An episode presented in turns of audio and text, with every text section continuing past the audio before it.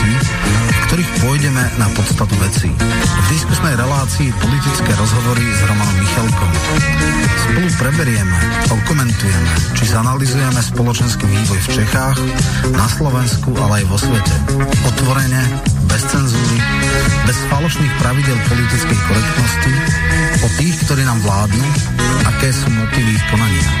Budeme hovoriť aj o zákulisných politických hrách, ekonomických či oligarchických štruktúrach, o oficiálnych, ale aj diskrétnych elitách.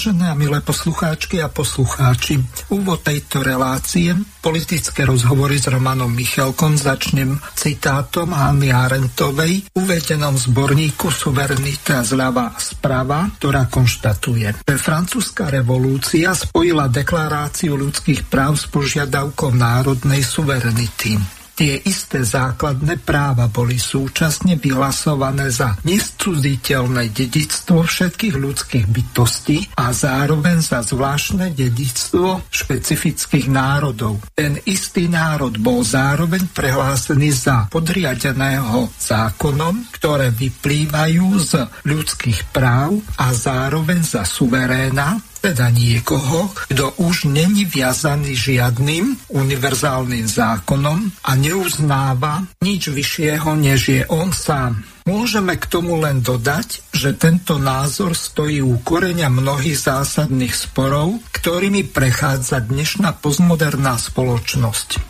Postupne dochádza k vytvoreniu totálneho egoistického individua, pretože v rámci nástupu moderných národných štátov sa otvoril priestor pre rozvoj individualizmu. Vzniká tu šanca naučiť sa vyžadovať individuálne slobody za istou mierou osobného zakorenenia. Takéto vyžadovanie je ovšem možné len vtedy, pokiaľ je rešpektovaná nadosobnosť konceptu suverenity a zároveň je existencia určitých medzí pre ich uplatňovanie. Tragédiou našej doby je, že postupne došlo ku svojráznej forme privatizácie suverenity sprevádzanej prekračovaním a rušením všetkých vnútorných a vonkajších hraníc, o ktorých sa usúdilo, že by mohli mohli suverenitu individui akokoľvek obmedzovať.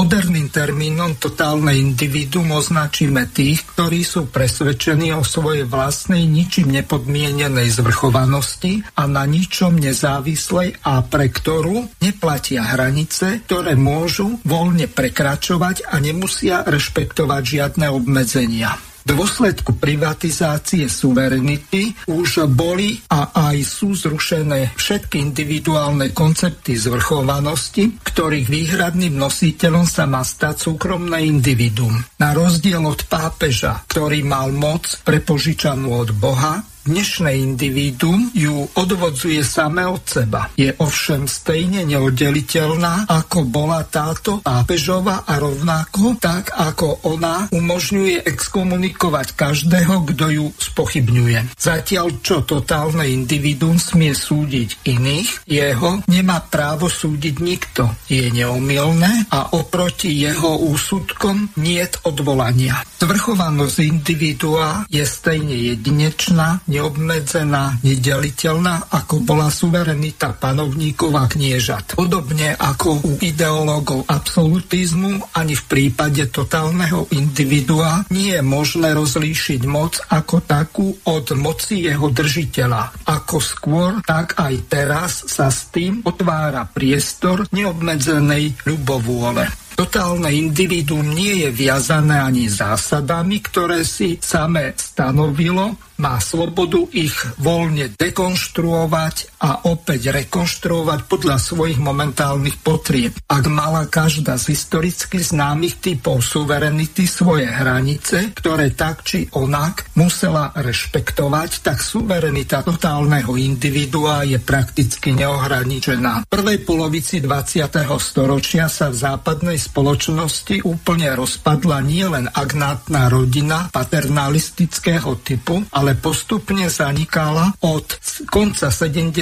rokov aj kongnátna rodina do veľkej miery rovnocených manželstiev mužov a žien. Vplyvom privatizácie suverenity individuami vzniká voľné egoisticko-hazarderské spolužitie v progresívnych konkubinátov, dokonca až 74 pohlaví, ktoré sú v súlade so západnými európskymi hodnotami. Klasická rodina otca, matky a detí spojená s manželstvom postupne zaniká pretože do kognátneho manželského spolužitia vstupuje čoraz menej ako polovica partnerských párov. Európska únia vymiera vplyvom seba deštrukčných individualistických procesov privatizácie suverenity, ktorá bezprostredne nasleduje po privatizácii národného majetku. Pod vplyvom kardinálskych novátorov vo Vatikáne sa liberalizuje katolická církev,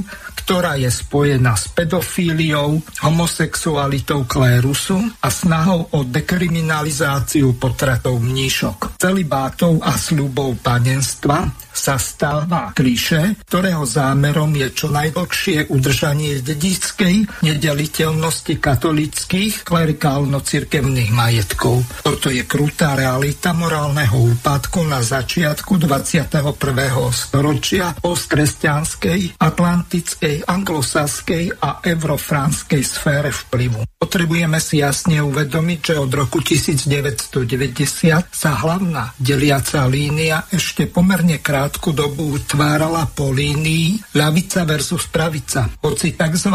demokratická ľavica zrádzala nie len národné záujmy, ale hlavne takmer vôbec nehájila záujmy štvrtého stavu, to znamená námezných pracujúcich a drobných samoživnostníkov naháňaných privatizujúcimi buržváznymi zamestnávateľmi a štátnymi manažermi podnikov do švart systému za superhrúbu hodinovú mzdu. Dostali sa mimo vplyvu odborov a inšpektorátov práce. Ale pri najmenšom od okamžiku vstupu našich krajín do atlantických štruktúr, to znamená Európskej únie a NATO, tu veľmi výrazne rastie význam nového deliaceho meritka. Hlavný ideologický spor už sa nevedie o povahu a mieru štátnych zásahov do života jednotlivcov a spoločnosti, ale o to, či štát bez ohľadu na to, kto je momentálne momentálne pri moci, je na jeho spravovanom území suverénom, alebo či je podriadený nadnárodným formám riadenia. Nastala situácia, kedy väčšinu zákonných noriem národný legislatívny orgán príjma z toho dôvodu, že je k tomu donútený stále ambicioznejším súborom eurounijných direktív, vedie k záveru, že význam parlamentných volie pre utváranie autentickej národnej politiky systematicky klesá. Pred štátmi Strednej Európy stojí výzva, podobná výzve z posledných rokov bolševizmu. Na zvládnutí tejto výzvy ľudia a štáty buď rastú, alebo padajú.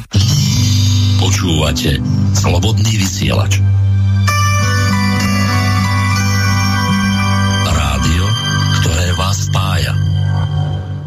Vážené a milé poslucháčky a poslucháči, tak ako z úvodu bolo zrejme, počúvate reláciu politické rozhovory s Romanom Michalkom, tak ako bolo uvedené v programe. Našim dnešným exkluzívnym hostom je pán doktor Petr Hampl, ktorého srdečne zdravím. Dobrý den, děkuji za pozvání. Super, takže technika nám funguje. Téma dnešnej relácie je suverenita zľava a sprava. Pán Petr Hampl tak do tejto zborníkovej práce profesora Druláka napísal jednu jeho čas, ktorú pomenoval Inšpirácie systémovej sociológie a obnova národného štátu. Privítam aj spoluautora tejto relácie Romana Michalka. Ahoj Roman. Ahoj, pozdravujem eh, kolegu Hampla, pozdravujem teba teším sa na poslucháčov, na ich maily, prípadne telefonáty a samozrejme som veľmi rád, že propagujeme tento uh, úctyhodný zborník, ktorý určite chýba L na slovenskej a českej knižnej scéne a každú chvíľu by mali ísť do distribúcie, takže verím, že zaujímame, aby si to uh, či poču, poslucháči zaobstarali. Máte nejaké bližšie informácie, kedy by ten zborník Suverenita správa zľava mal výjsť? No ja som bol pred týždňom a pol eh, na Pražskom veľtrhu Sviat knihy, tam som sa rozprával s vydavateľom a on hovoril, že už je to v tlači, takže ako určite do konca júna by malo byť minimálne v českej distribúcii. Ja neviem, možno, že už aj v týchto dňoch je, možno ale pán Hampel vie bližšie, lebo on je priamo z Prahy, alebo teda z Čech minimálne, tak možno, že má užší kontakt. Ne, já to, že nevím. No, tak ne, pokračuj v tom, ja sa pokúsim obnoviť spojenie s Petrom. Čiže čo najviac ťa zaujalo tento týždeň na slovenskej politickej scéne e, nejakú takú... Ja by som, ja by som, ne, ja, ja by som skôr povedal uh, chvíľku tej kapitoly, lebo ne, ne, nemienime, nemá zmysel otvárať viac tém, keďže máme túto, takže skúsal s ním dohodnúť, alebo teda napojiť a ja by som možno povedal niečo, uh, ako ja vidím tento, uh, tento príspevok, respektíve túto kapitolu. Takže pán Hampel je sociológ a samozrejme vychádza, je tam veľa citácií rôznych uh, teda sociologických autorov a on hovorí o, nazveme to, identite uh, ľudí, uh, ktorá v podstate je v tejto postmodernej spoločnosti uh, značne obmedzená a uh, hovorí tam aj o uh, nákupných správaniach, o nejakej, že či identita ešte má zmysel. Uh, sociologicky rozoberá tento fenomén a uh, počkať, pozriem sa ešte ďalej. 176, tak toto je. Uh, čo robí zvrchovanosť s takýmito vecami uh, a podobné záležitosti, čiže Čiže je to taký, by som povedal, široký uh, pohľad. No a samozrejme dúfam, že sa teda nejakým uh, spôsobom podarí uh,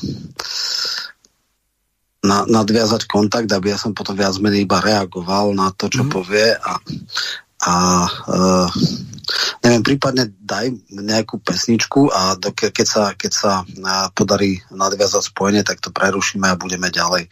Lebo tam by prvý výkop naozaj mal mať pán Hampel. Uh-huh. Dobre. Peter, počujeme sa? Ano, ano, ja vás slyším. Výborne, tak nie je potrebné. Keď nás počujete, tak môžete plynule nadviazať na to, o čom hovoril Roman. Čiže mali by ste mať nejaký taký úvod do tej vašej časti, ktorú ste napísali, ktorú som v úvode povedal, ktorá sa týka tej národnej suverenity. Takže nech sa páči.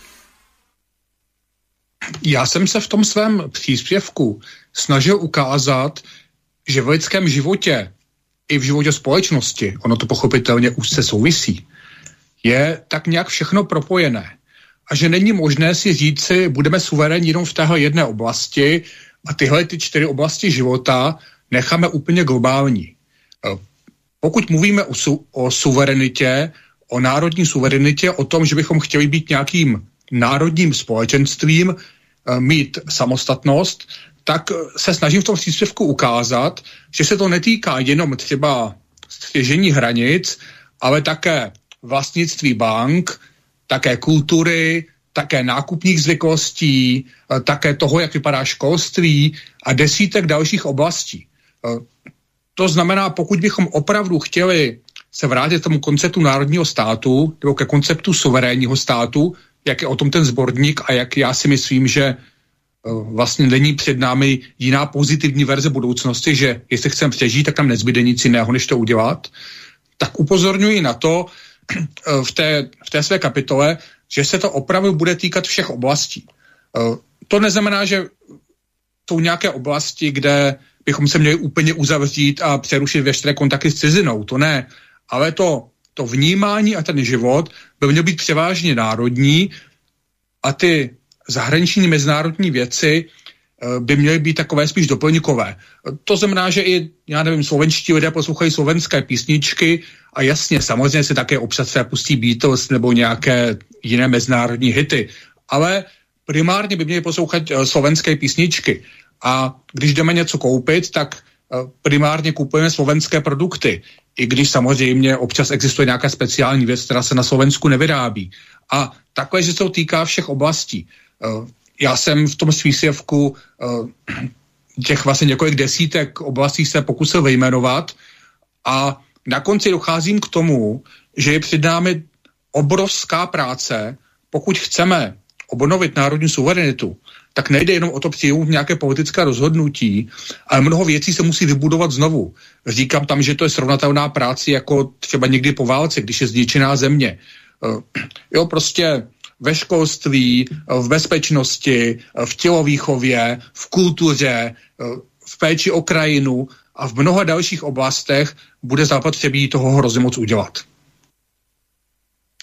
No, ja som si pozrel, je to také kom, komplexné ako e, suverenita z rôznych vecí a jedna vec je e, nazveme to ideálny stav, alebo to, čo, ako by to malo byť a druhá vec je e, častokrát tristná realita. Napríklad predstava, že Uh, vy tam tuším dávate včela kontra Kaufland, uh, nákupné zvyklosti. No u nás si myslím, že absolútne a vôbec v stredorovskom kontexte sú ľudia predovšetkým cenovo senzitívni a teda kvôr aj my máme také akože národné siete, Terno, kraj a podobné, ale teda Jednota teda družstevná jednota, alebo kooperatívna. Hm. No, to je jasné. No, tieto ale samozrejme nemajú ani zďaleka taký po, e, po, pokrytie trhu, respektíve e, pomer na trhu, ako tvrdé nadnárodné koncerny typu Tesco, Bila, eh, Kaufland, Lidl, ktoré rôznym spôsobom nejakým uh, majú teda viac možností, viac peňazí na marketing a dokážu možno menej kvalitné potraviny ponúkať a keďže ľudia sú finančne na tom tak, ako sú, tak tá cenová senzitivita je oveľa silnejšia. Uh, sú celé oblasti, kde naozaj uh, akože takáto akože kupujte slovenské alebo české výrobky. Niekedy uh, títo neoliberáli v 90 rokoch viem, že keď Mečiar raz toto povedal, tak tá šialená besná hysteria, čo vznikla, že chce, aby sme boli izolacionalisti, že uh, chce zabraňovať konkurencii, aby sme mohli kvalitnejšie a lepšie výrobky mať a že to je nejaká tupá zaprdenosť Slovákov, ktorí sa jednoducho nikdy nedostal na vyššiu úroveň. Čiže voči tomuto také nejakej základnej veci, že teda radšej podporím slovenského výrobcu a kúpim si slovenský výrobok, toto je dneska už pomaly hriech, akože verejne povedať a keď to niekto, nedaj Boh, hlása, tak e, dostane ako veľmi škaredé nálepky. No a práve o to ide, že vlastne také niečo uh, definovať nejaký, nechcem povedať, že protekcionizmus, ale ako vôbec otvoriť diskurs, že slovenské výrobky, slovenská kultúra, uh, slovenské, neviem, typ školstva, alebo vôbec niečo, čo je identitárne, je vlastne nám bližšie a mali by sme to rozvíjať, sa dneska stáva takmer hriechom, čo samozrejme by malo rezultovať do toho, že by sme sa mali zamyslieť, prečo to tie elity robia E, koho záujmy majú. E, nedávno sme mali takú debatu v inej relácii, že e, ako sú na tom identitárne, národné, nacionálne, vlastenecké strany v Európe. A teda je to veľ, veľká bieda, sú štáty, kde napríklad názov štátu, že Slovenska alebo nejaká taká e, belgická, francúzska v názve ani nie je. E, z okolností ani v Čechách nie je nejaká česká národná strana alebo niečo podobné. A taký najbrutálnejší paradox je, že najväčší český vlastnec je Japonec Tomio Okamura, ale to len už ako bon mod. Čiže ako keby dneska tá hlavná vlna bola, že takéto niečo vôbec, takéto narratívy sú ako nebezpečné, xenofóbne, škodlivé a podobné.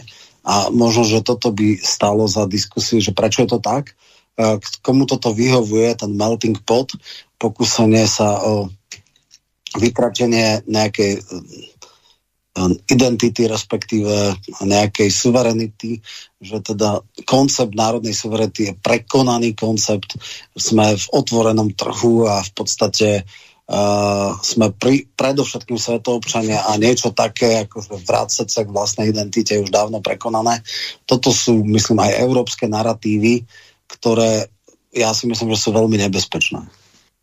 No ja by som sa hneď teraz eh, Petra spýtal, vy v, úvode tej vašej časti v tom zborníku píšete o tom, že národný štát potrebuje ľudí, ktorí sú s ním emocionálne prepojení. To znamená nielen vtedy, keď je e, napríklad hokej alebo futbal a naše mužstva vyhrajú, ale najmä vtedy, ak je potrebné obetovať sa pre ten štát. Nie len mať emocionálne, pozitívne nejaké oh, dobre, neviem ako to dobre povedať, pocity alebo skrátka E, tam sa v podstate jedná o to, že v národnom štáte je potrebné sa aj obetovať. A vy tam píšete o tom, že tí ľudia, ktorí žijú v národnom štáte, tak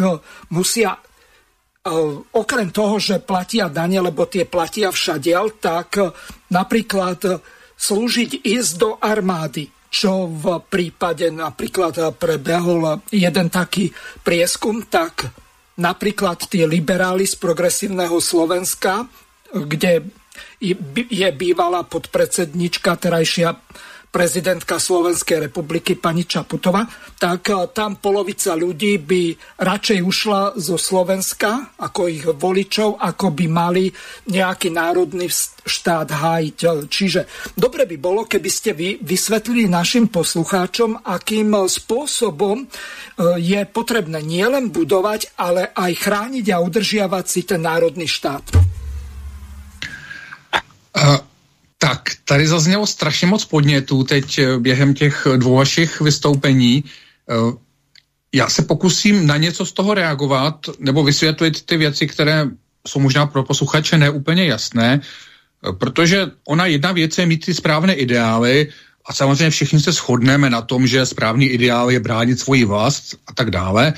A druhá věc je, jak to udělat v reálném životě s reálnými lidmi, takový, jaký, jaký jsou. A já jsem se v tom svém příspěvku pokoušel, pokusil ukázat, že je velice důležité, aby lidé byli nejen emotivní vlastenci a měli rádi ty vlajky a, a aby byli nějakého zvláště dobrého charakteru, eh, protože nedělíme si iluze, nikdy nebudeme mít lidi, kteří budou zvláště dobrého charakteru, vždycky budou lidi takový obyčejní a smíchaní, ale že je důležité a je možné, aby lidé s národním státem spojovali svoji budoucnost. To znamená, když ten člověk přemýšlí o tom, kde bude za 10, 20, 30, 50 let, co s ním bude, co bude s jeho dětmi, tak aby nějak tohleto přemýšlení měl spojené s národním státem. A já bych dokonce řekl, že ten politický konflikt, eh, který je dnes nejvíce diskutován a nejvíce bojován a o kterém jde v podstatě v každých volbách, že to je konflikt ano, tady zaznělo co si o elitách, mohli říkat bohatí a chudí, ale také se to dá chápat jako konflikt mezi těmi, kdo jsou budoucnost spojují s globálním světem a mají za to, že v tom globálním světě budou nějací velmi úspěšní, že budou vítězové té globalizace a že ostatní pak nějak budou různě pracovat na ně nebo něco takového. To je ta jedna strana. Ona většinou to bývá jenom iluze, ale prostě teď tu iluzi mají. A proti ním je ta druhá strana, která má za to, že aby se jim dobře dařilo, musí být udržen v chodu ten národní stát. Tohle je, myslím, ta, to základní rozložení a já se v tom příspěvku pokouším ukázat, pokud chceme, aby se ten národní stát udržel, no tak samozřejmě musíme mít lidi, kteří s ním spojují svou budoucnost. A z druhé strany, pokud chceme, aby lidi s ním spojovali svou budoucnost, no tak ten národní stát také jim musí něco nabídnout a musí ukázat, že je schopen vyřešit nějaké problémy. Mně se, tohle se mi zdá takové jasné. A ještě k těm různým narrativům, které tady byly zmíněny, eh, já mám za to, že ty globalistické narrativy už dneska nejsou stejně silné, jako byly třeba před deseti lety, eh, protože se ukazuje, že ty státy, které čekají obrovský růst životní úrovně po té, co se zapojí, zapojí do globální ekonomiky, tak nikdy ten růst životní úrovně nepřišel ty státy jsou na tom v řadě, v řadě aspektů naopak hůře, než když se zapojili do té globalizace. A to, co jsme viděli v posledních, já bych řekl, v posledních čtyřích, pěti letech, jak je to, jak je ten globální svět nesmírně citlivý. Že stačí, aby někde se stala nějaká epidemie, by ani nemusí v Evropě, ono stačí, kdyby byla jenom v Číně, nebo někde se zasekne loď, nebo je někde nějaká válka a najednou my nejsme v ničem soběstační, v ničem si nemůžeme pomoci, čekáme na dodávky toho, na dodávky onoho, eh, když to přijde, přijde to pozdě, je toho málo, ceny toho děsivě rostou, pak zase nejsou nějaké čipy, pak nemůžeme něco pěstovat, protože nejsou hnojiva, která jsou také z dovozu. Eh, teď většinu potravin máme z dovozu a víme, že kdyby se nějak zadrhl ten zadrhl ten řetězec, který jde přes mnoho zemí, že my tady v podstatě budeme hladovět, protože si už nedokážeme sami ty potraviny vypěstovat. To znamená, že eh, v tuto chvíli se zdá, že eh, je ta situace nakloněná spíše tomu, aby se obnovil ten, já se za to slovo nestydím, ten nacionalistický narrativ. Dobre, Jasné. Spýtam sa ešte takto skôr, ako odovzdávam opäť slovo Romanovi. Peter, vy tam píšete o spoločenskej zmluve ako o nepísanom a nepovedanom spoločenskom vedomí vzájomných záväzkov. Čiže e, mne sa v podstate jedná o to, aby ste vysvetlili našim poslucháčom, ako je vlastne táto spoločenská zmluva myslená v prípade liberálneho štátu, ktorý je globalistický alebo minimálne eurohujerský, ako je napríklad Česká alebo Slovenská republika v spojení s Európskou úniou. A ako je to v prípade toho národného štátu? Aká je tam vlastne tá spoločenská zmluva, keď vy tam píšete, že vyššie triedy sa celkom logicky snažia vymáčkať čo najviac z nižších tried, No, e, tento ekonomický záujem ale môže byť tlmený vedomím, že aj príslušníci vyšších tried sú závislí na úspechu národa ako celku. Tak ako je to vlastne e, s tou spoločenskou zmluvou, ktorá Niekto by povedal, že spoločenská zmluva je nejaká ústava. Vy tam píšete o tom, že je to akýsi nevypovedaný alebo nenapísaný vzťah medzi tým ľudom a štátom. Uh, tak ano, uh, já tím skutečně nemám na mysli ústavu, mám tím na mysli něco, co je nepsaného, co je co by se, někdo tomu říká jenom psychologická smlouva, ale já to společenská smlouva mám radši, že to je takové, tradi, takový tradiční termín. Uh, a je to spíše něco v lidském vědomí a v lidském chování. A já to mám za to, to taky se pokusím ukázat, že společenská smlouva může existovat v rámci národního státu, ale že nemůže existovat v tom liberálně globalistickém prostředí. Liberálně globální prostředí nutně nevede k smlouvě, ale nutně vede k válce. K válce každého proti každému, k válce společenských vrstev a nakonec i k válka mezi národy, jak vidíme, nebo mezi státy. Ale uh, tak, jak uh, to už tady bylo řečeno, ono jde v podstatě o to, já mám za to, že v každé společnosti nakonec budou nějací bohatí a chudí, možná nakonec nějací oligarchové. Vždycky tomu bude tak, že ti nahoře se budou snažit z těch dole něco vymačkat, ale někde je to tak, že i ti různí oligarchové si uvědomují, že nemůžou ty, ty obyčejné lidi úplně zničit. Ano, snaží se je vymačkat, ale pořád zároveň eh, se musí trochu starat o to, aby ti dole mohli na, nějak normálně pracovat, mohli mít děti, mohli u nich nakupovat, eh, kde přišlo nějaké ohrožení, aby se na ty doly mohli spolehnout. To znamená, nemůžou je mačkat neomezeně. Mm-hmm. A, a naopak eh, ti obyčejní lidé si jsou často vědomi toho, že třeba ano, jsou tam nějací bohatí lidé, kteří kradou, ale nebo kteří se k ním třeba nechovají úplně nejlépe, ale na druhou stranu, kdyby ten systém padl a vtrhli tam cizinci, takže by to bylo pro všechny ještě mnohem, mnohem horší. Takže nakonec obě strany si řeknou, že tohle je ještě tak vlastně nejlepší možnost a že má cenu, aby se navzájem podporovali nebo společně to vydrželi. Myslím si, že dobrým příkladem, jak to může fungovat, je třeba současné Maďarsko.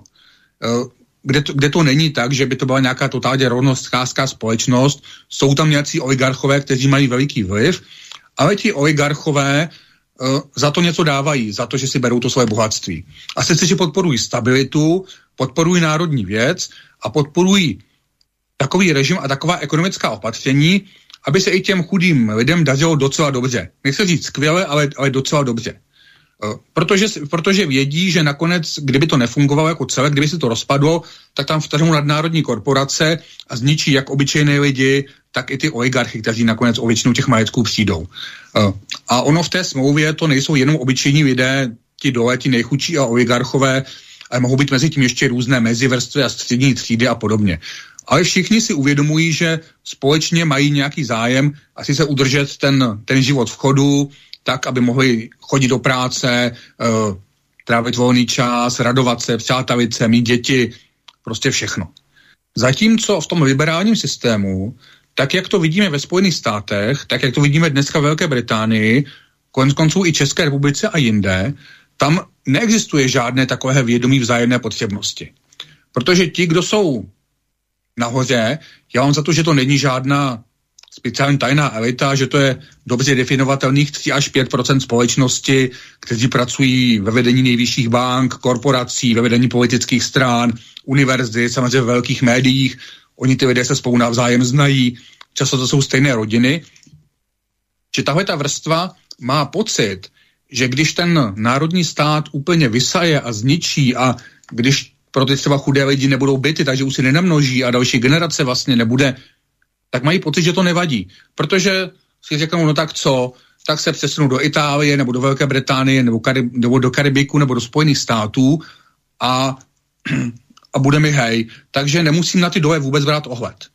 Jenže on je to zrádné, protože v té Francii nebo Velké Británii nebo Spojených státech jsou taky lidi, kteří říkají, nemusím brát ohledy na Spojené státy, na Velkou Británii, na Francii, na Švédsko, mohu se přisnout jinam.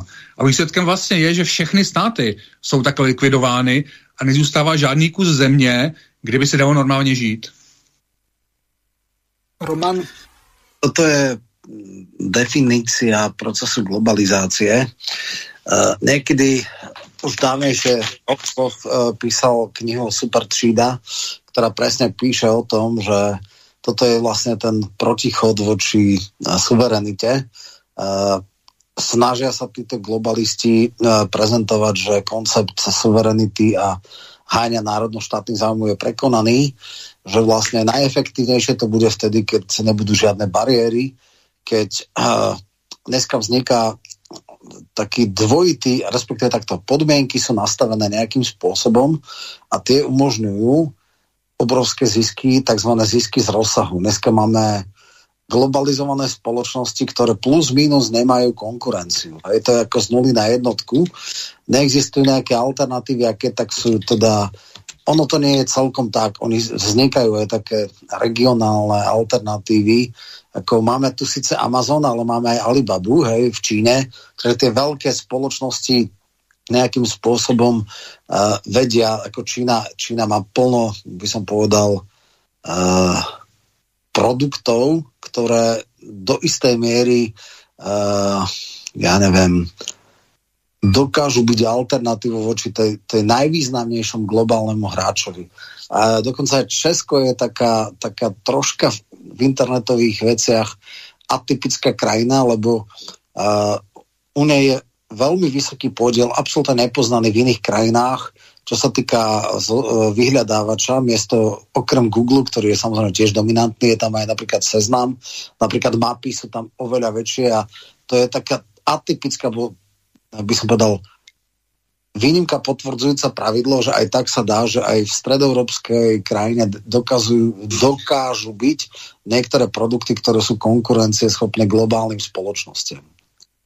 Ale už napríklad v prípade sociálnych sietí možno teraz začína, by som povedal, taký, taký prelom, že teda mal tu ako zatiaľ najsilnejšia globálna sieť teda Facebook Meta a teraz začína rásť u nás teda Met, uh, Telegram. Uh, V-kontakte asi, asi to ne, nenarastie, lebo ten je nejak uh, technologicky zastaralý ako Facebook pred 5 rokmi tým chcem povedať len jednu vec, že máme tu tlak a protitlak. Máme tu uh, uh, spoločnosti, väčšinou sú to verejne obchodované spoločnosti, ktorých jediný cieľ je maximalizovať zisk a uh, aj tie príjmy tých globálnych korporácií nie sú preto, že boli také dobré, ale sú preto, že majú tzv. príjmy z rozsahu.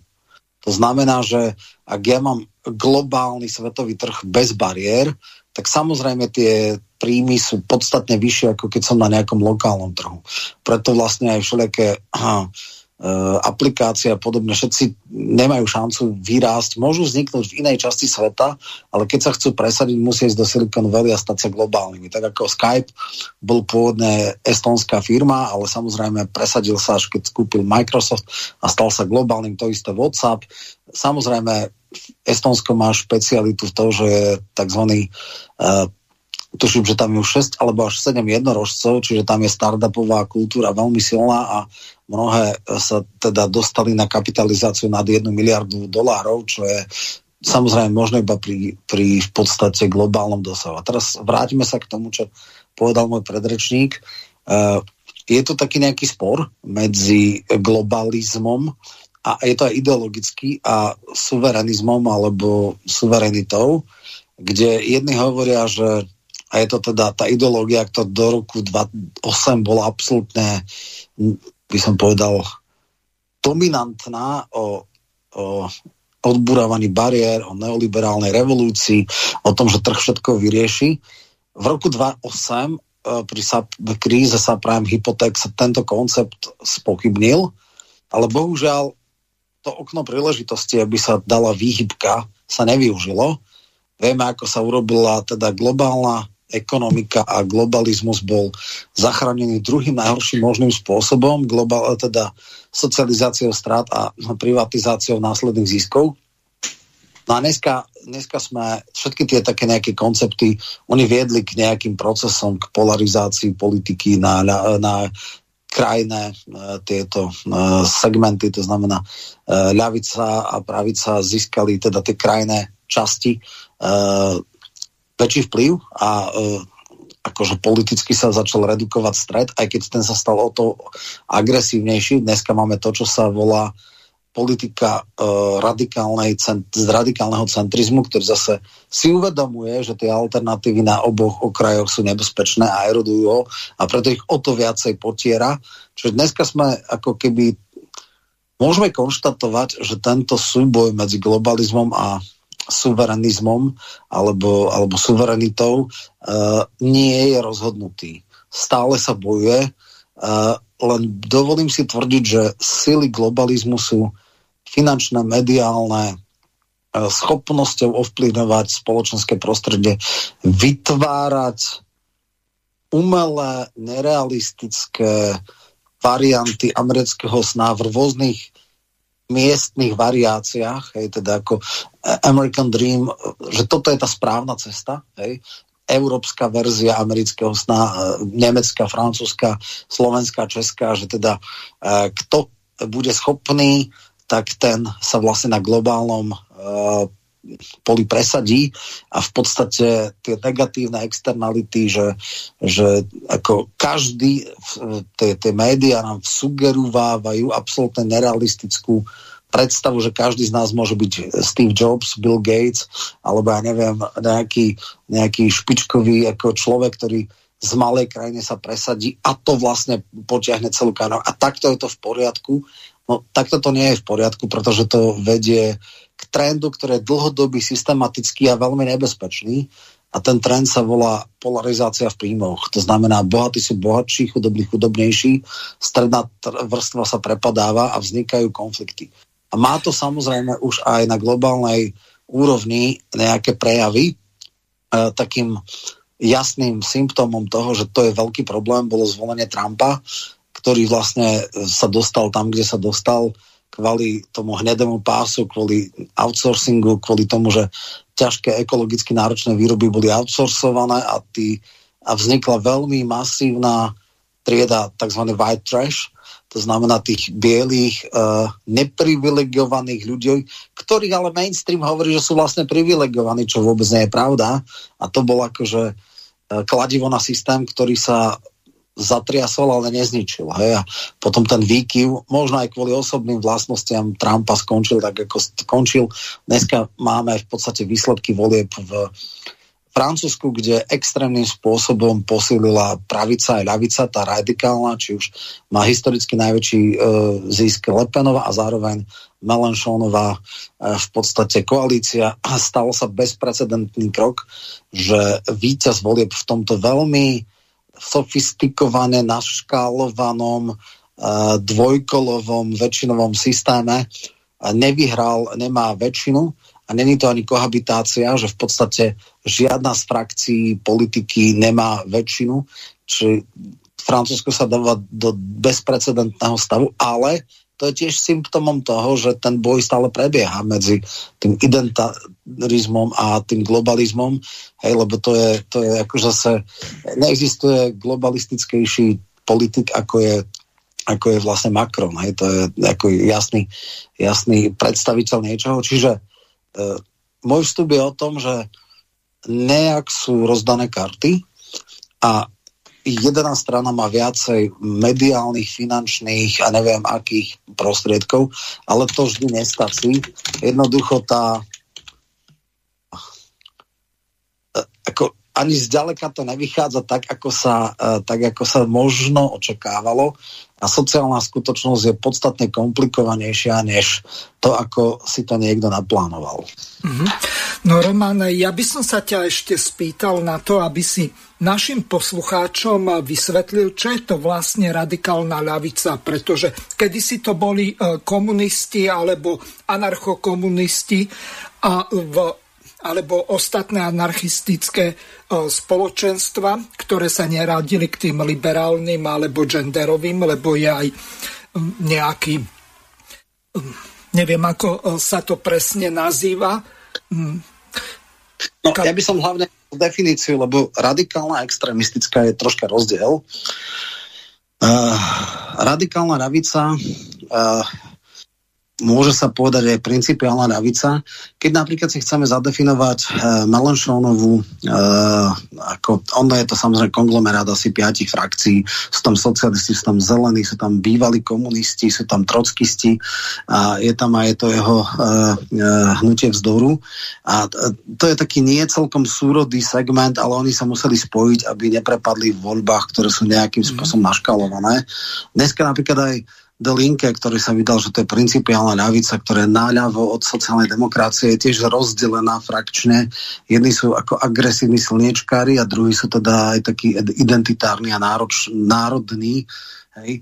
Uh, to znamená, že dneska je aj v tomto zmetenie pojmov Uh, tá štandardná ľavica bola veľmi oslabená tým, že značná časť z nej pre, prejala alebo prijala uh, liberálnu agendu a uh, preto akože to sa musí, by som povedal, štát od štátu, strana od strany. Je jasné, že mnohým ľuďom, ako veľa ľudí na Slovensku a v mojom okolí držali palce Melenšonovi a ja vlastne tiež, len napríklad jeho gro jeho voličov sú teda hlavne pristahovalci a on je niekedy, eh, by som povedal, na naše pomery extrémne friendly, čo sa týka uh, imigrácie a podobné, čiže to by sa mnohým ľuďom nepáčilo a takisto v tých bioetických otázkach je až, uh, by som povedal, ďalej, než je Macron. Na druhej strane samozrejme v značnej miere asi najviac preňal požiadavky žltých viest a ak existuje nejaká, nejaká politická entita, ku ktorej e, majú najbližšie požiadavky žltých hviezd, tak je to práve to jeho hnutie. Takže toto je ako jedna vec. E, tie štandardné klasické komunistické strany už e, sú veľmi marginálne. Tuším, nejaká bola v Moldavsku, oni sa spojali teraz so socialistami na Cypre, komunistická strana Čihomorových, ktorá bola už tak povedať menšavická strana v Čechách, teda vypadla a niečo je v Rusku, to z Juganova, ale to je ešte prorežimistická strana, mm. ktorá už tiež je menševická. Takže, takže nevidím. Na druhej strane samozrejme Latinská Amerika je zaujímavým eh, takým fenoménom a takým eh, týmto teraz v Kolumbii prvýkrát v histórii vyhral radikálny ľavičiar prezidentské voľby, predtým to bolo v Čile, mm. Obrador v Mexiku, takže ono je to ono je to také pravdepodobne Lula de Silva takisto na jeseň v Brazílii. Mhm. v Brazílii, čiže ono sa to nejakým spôsobom vymyká a tie také instantné, kompromisné eurosocialistické koncepty tej, tej ako to, čo SPD, Scholz, alebo ja neviem, čo, čo ja neviem, Dinsbyr v Čechách, e, nejaký, niekedy ako prezidentský kandidát, e, alebo aj súčasný e, v podstate šéf sociálnych demokratov presadzuje, tak toto je podľa mňa slepá ulička, toto k ničomu nevedie. A a, alebo u nás, ja neviem, Beňová napríklad, hej, v europoslankyňa. Ja si myslím, že toto je tzv. štandardná ľavica a tá je na úpadku, tá nedokáže nadchnúť, tá nedokáže osloviť a tá nech splyne s liberálmi, e, lebo tam sú v mnohých veciach sú blízky, ale tá radikálna, rozumej, principiálna ľavica je do istej miery e, riešenie. E, zase záleží podľa spoločnosti. No Melenšonov e, systém alebo Melenšonov program by bol na Slovensku nepriateľný kvôli tomu, že u nás je oveľa viacej identitárna ľavica, ak teda tá relevantná, hej, a teda ako takéto silné proimigračné časti jeho politického programu bolo nepriateľné.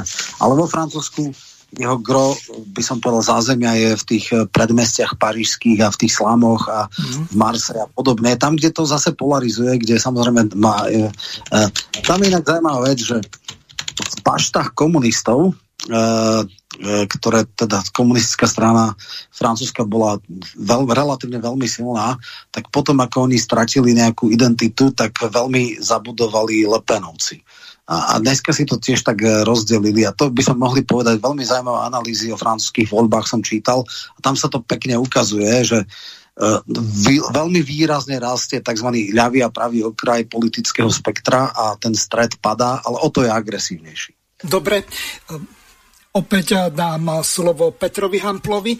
Peťo, u vás v podstate teraz sa prvýkrát stalo, že sa SPD, pardon, ČSSD a komunisti Čieha Moravy nedostali do parlamentu, ako keby ľavica zanikla.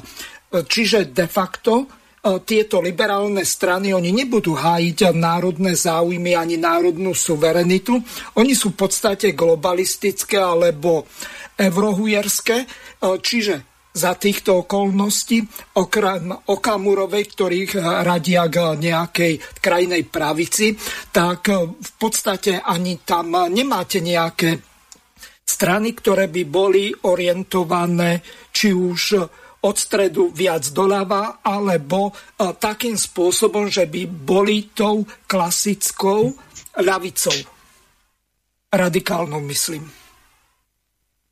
Eh, já s tímhle tím souhlasím. Eh, ta klasická dělnická levice, v českém prostředí se někdy říká konzervativní levice, mm-hmm. ta poté by asi byla obrovská poptávka, ale z různých důvodů takové projekty tady nejsou. Ty, ty strany, které chtějí tímhle směrem, buď to se dostat do nějakých svých vnitřních problémů, nebo se ideově otočují úplně jinak já nesouhlasím s tím, že by Melanchon eh, že by o něm šlo říct, že hájí zájmy pracujících. Já mám za to, že to je eh, taková prostě agresivní protilidová záležitost, ale budíš, v tom se asi neschodneme. Ale uh, celkově prostě tenhle ten segment politiky úplně, úplně chybí. A chybí nejen u nás, chybí, když se podíváme, chybí v Německu, tam je možná ta dílinke, ale spíš to supuje AFD a taky nemoc dobře. Uh, chybí kdekoliv jinde. Ve Spojených státech se to pokoušel supovat Trump, ale, ale, ale taky to vlastně moc nešlo. Takže to je jeden z, to je opravdu problém současné politiky, že, že to chybí strana, která by opravdu stála na straně pracujících. Taková strana by logicky musela být národní, protože nižší vrstvy jsou vždycky národní, nižší vrstvy nikdy nejsou globalistické, ale já bych se na to rád podíval ještě z takové jako vyšší úrovně, nebo uh, ano, z vyšší úrovně, a sice Eh, já jsem napsal, kromě příspěvku do tohoto sborníku, ještě dvě knihy, které se týkají vlastně jenom té globalistické elity, nebo na, na tu se hlavně zaměřují. A uh, já se v těch knihách snažím ukázat, že ta elita, tady souhlasím s vámi, pánové, že jsou soustředila neuvěřitelné peníze, média, manipulační prostředky, vlastně to, co má k dispozici, to snad neměla žádná elita v dějinách, ale kromě toho, že ta elita je nesmírně destruk, sebedestruktivní, eh, že má tendenci chovat se nesmírně hloupě, aby řekl až, až idioticky, a že ten idiotismus se neustále navyšuje. Eh, to znamená, to tady ta situace, kterou vidíme, vůbec nesměřuje k tomu, že by tady mohlo vzniknout nějaké uspořádání vedené nebo řízené globalisty. Ty globalisté mají tak nesmírné sebedestruktivní tendence, že nejsou schopni něčemu dlouhodobě vládnout. Oni jsou schopni je zničit ty země, ve kterých se dostanou k moci, to ano, ale nic jiného.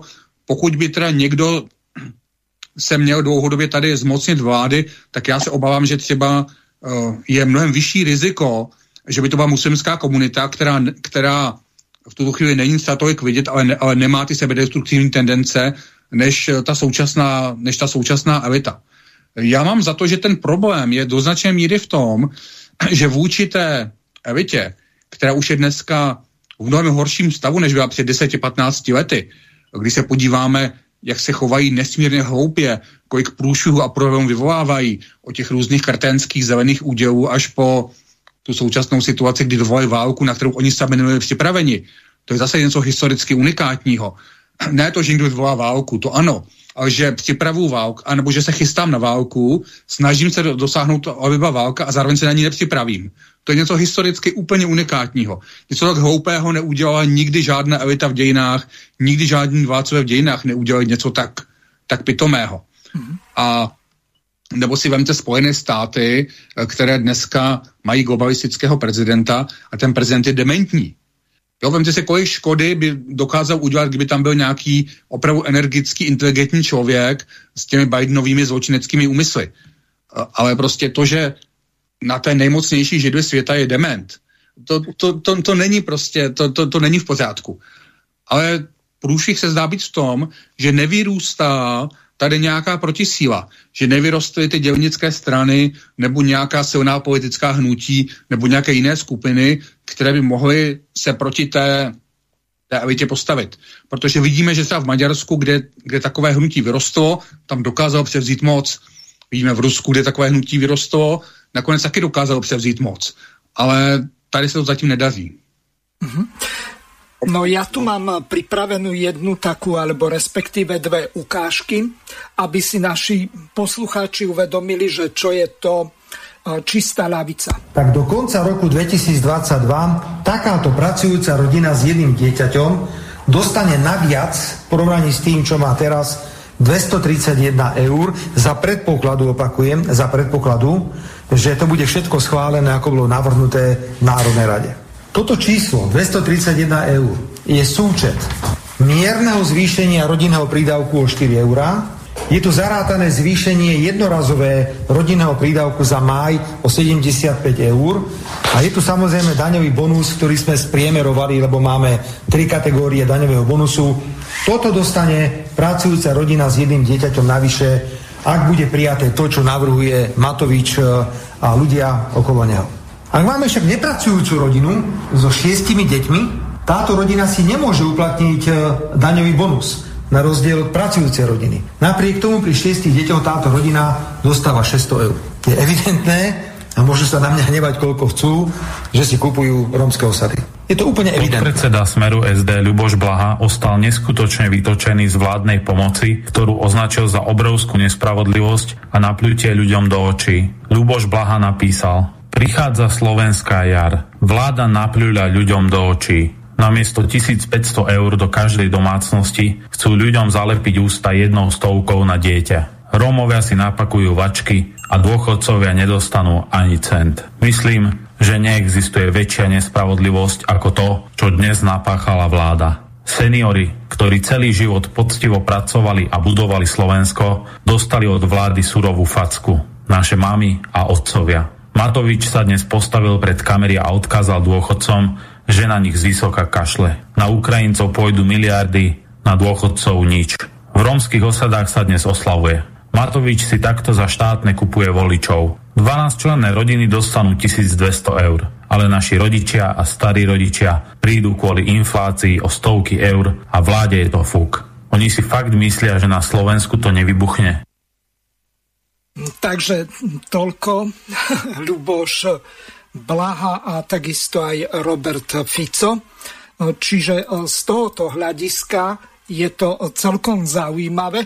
Peter, vy ste nezaujatí z Českej republiky, vás sa spory medzi slovenskou ľavicou a pravicou vôbec nedotýkajú. Ako vy sa na toto dívate z hľadiska sociológie a z hľadiska sociálnej spravodlivosti to znamená. A hlavne, čo ma e, prekvapuje, tak je tá sumerateľnosť. Jedno dieťa, 6 detí. Jedno dieťa pracujúceho 12 detí.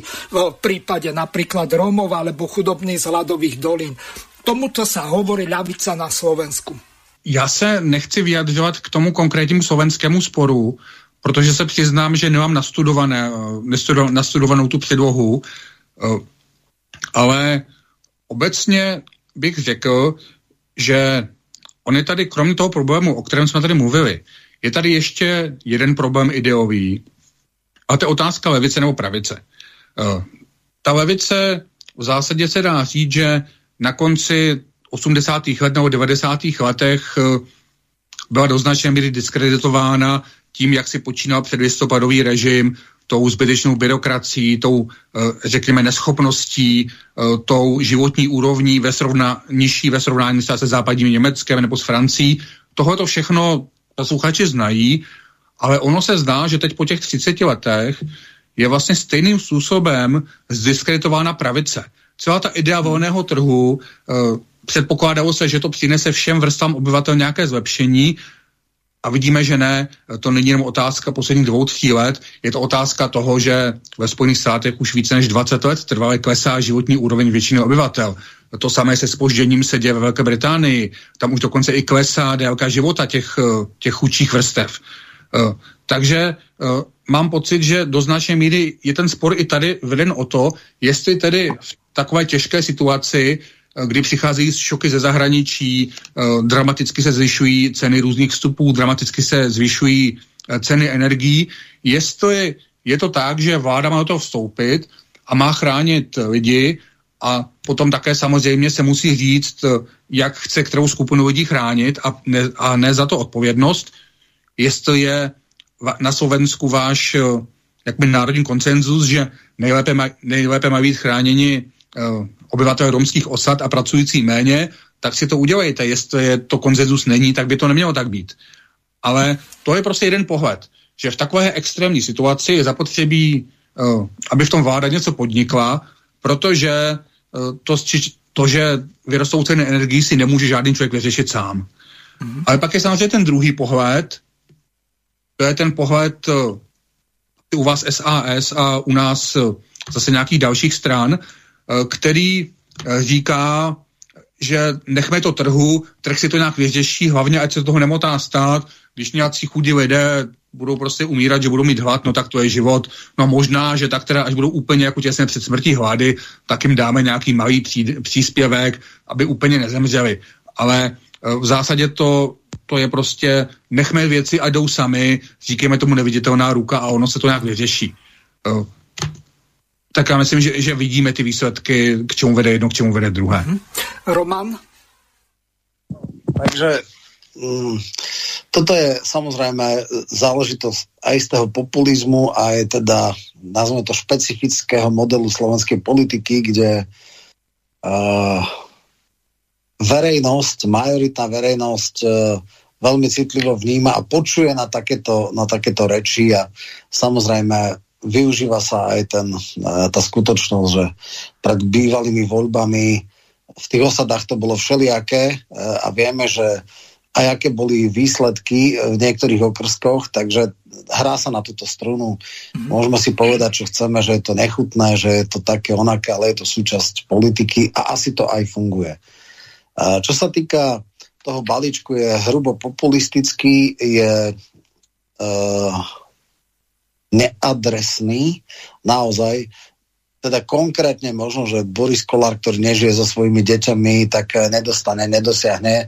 ale mnohí akože uh, vysoko bohatí, vysoko príjmu, napríklad poslanci budú mať tiež, čiže tam naozaj neexistuje. Asi by väčší zmysel mali, uh, aby uh, nižšie príjmové vrstvy ľudia blízko najnižšie mzdy mali a nemajú 200 eur a naozaj poslancom netreba dať tento balíček, lebo to naozaj nepotrebujú.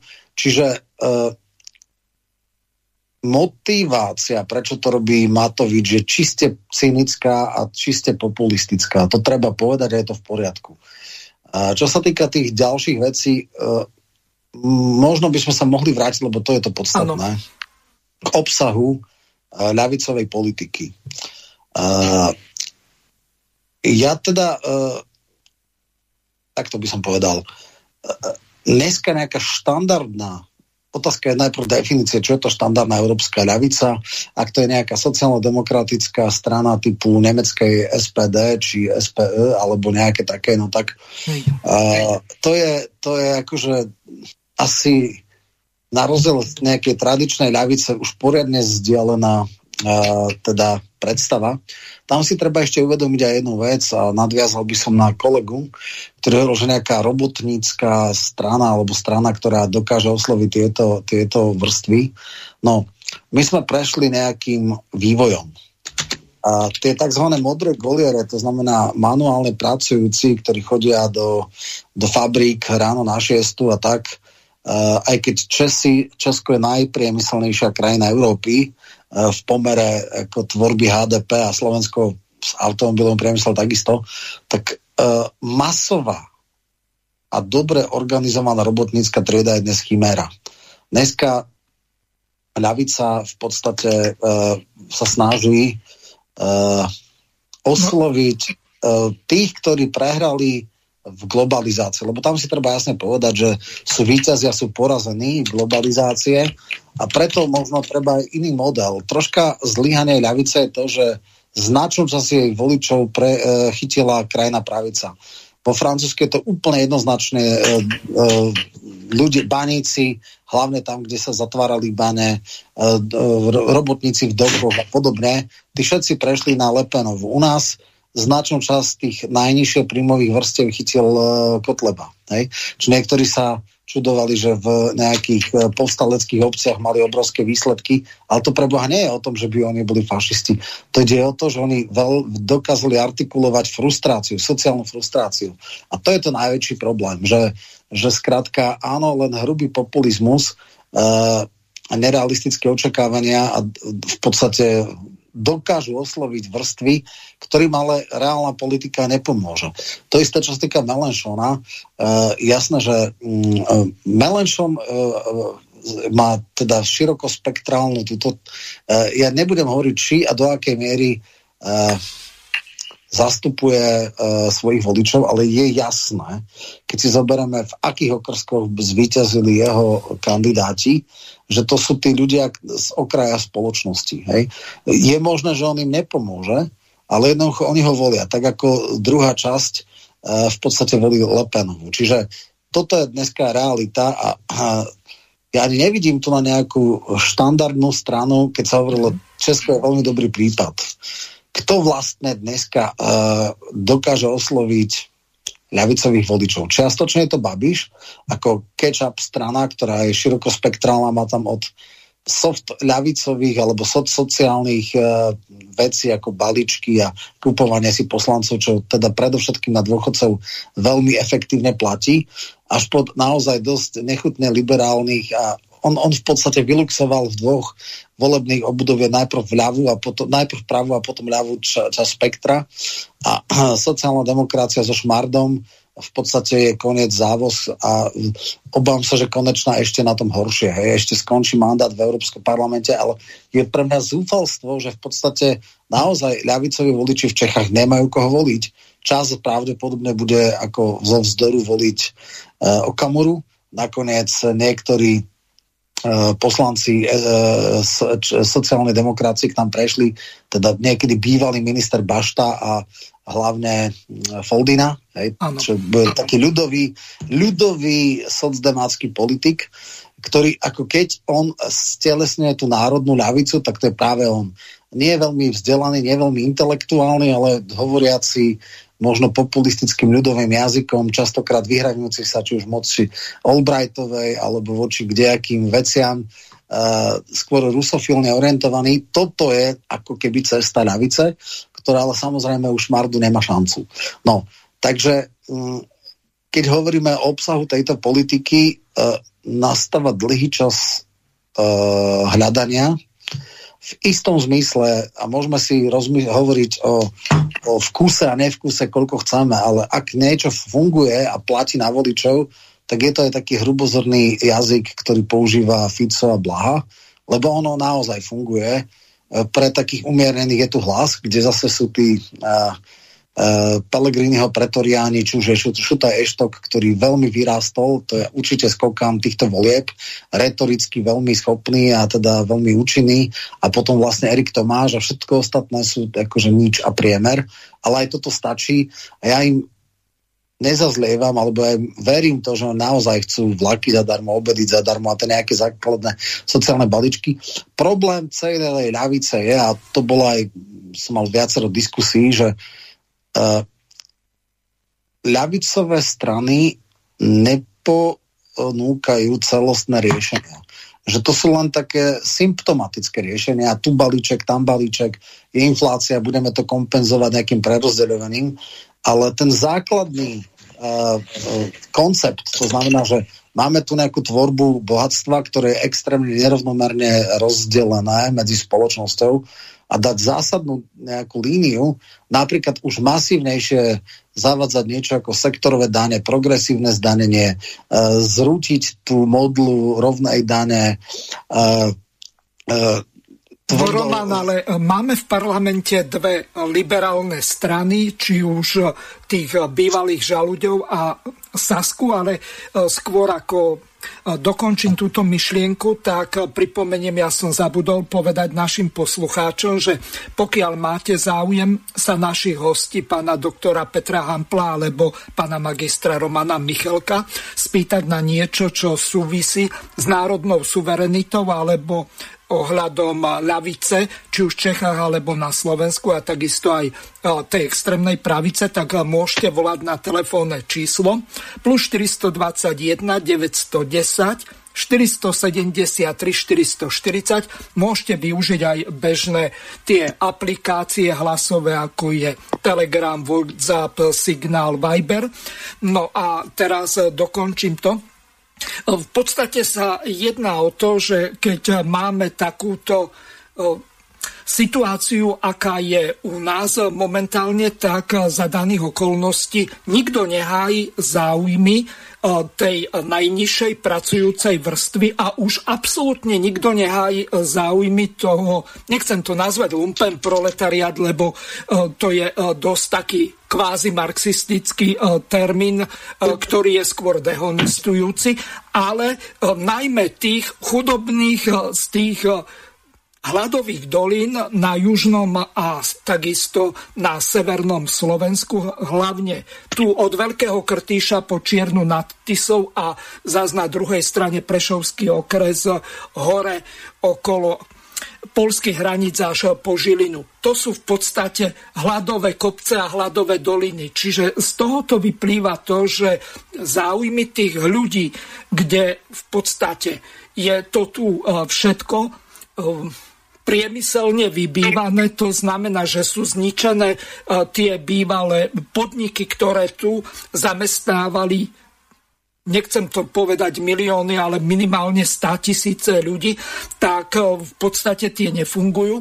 A vzhľadom k tomu, že tu nie je vybudovaná infraštruktúra, Ficová diálnica e, z Bratislavy cez juh až do Košic, dodnes nie je postavená, hoci mala byť už v roku 2010. Čiže z tohoto hľadiska vyplýva jedna dosť taká zarážajúca vec, že tu je jedna vrstva ľudí, ktorí sú, môžeme to nazvať čtvrtý stav, kde je ich príjem nižší, ako je priemerná mzda v národnom hospodárstve. Teraz je to nejakých 1200 eur a o tých sa absolútne nikto nestará.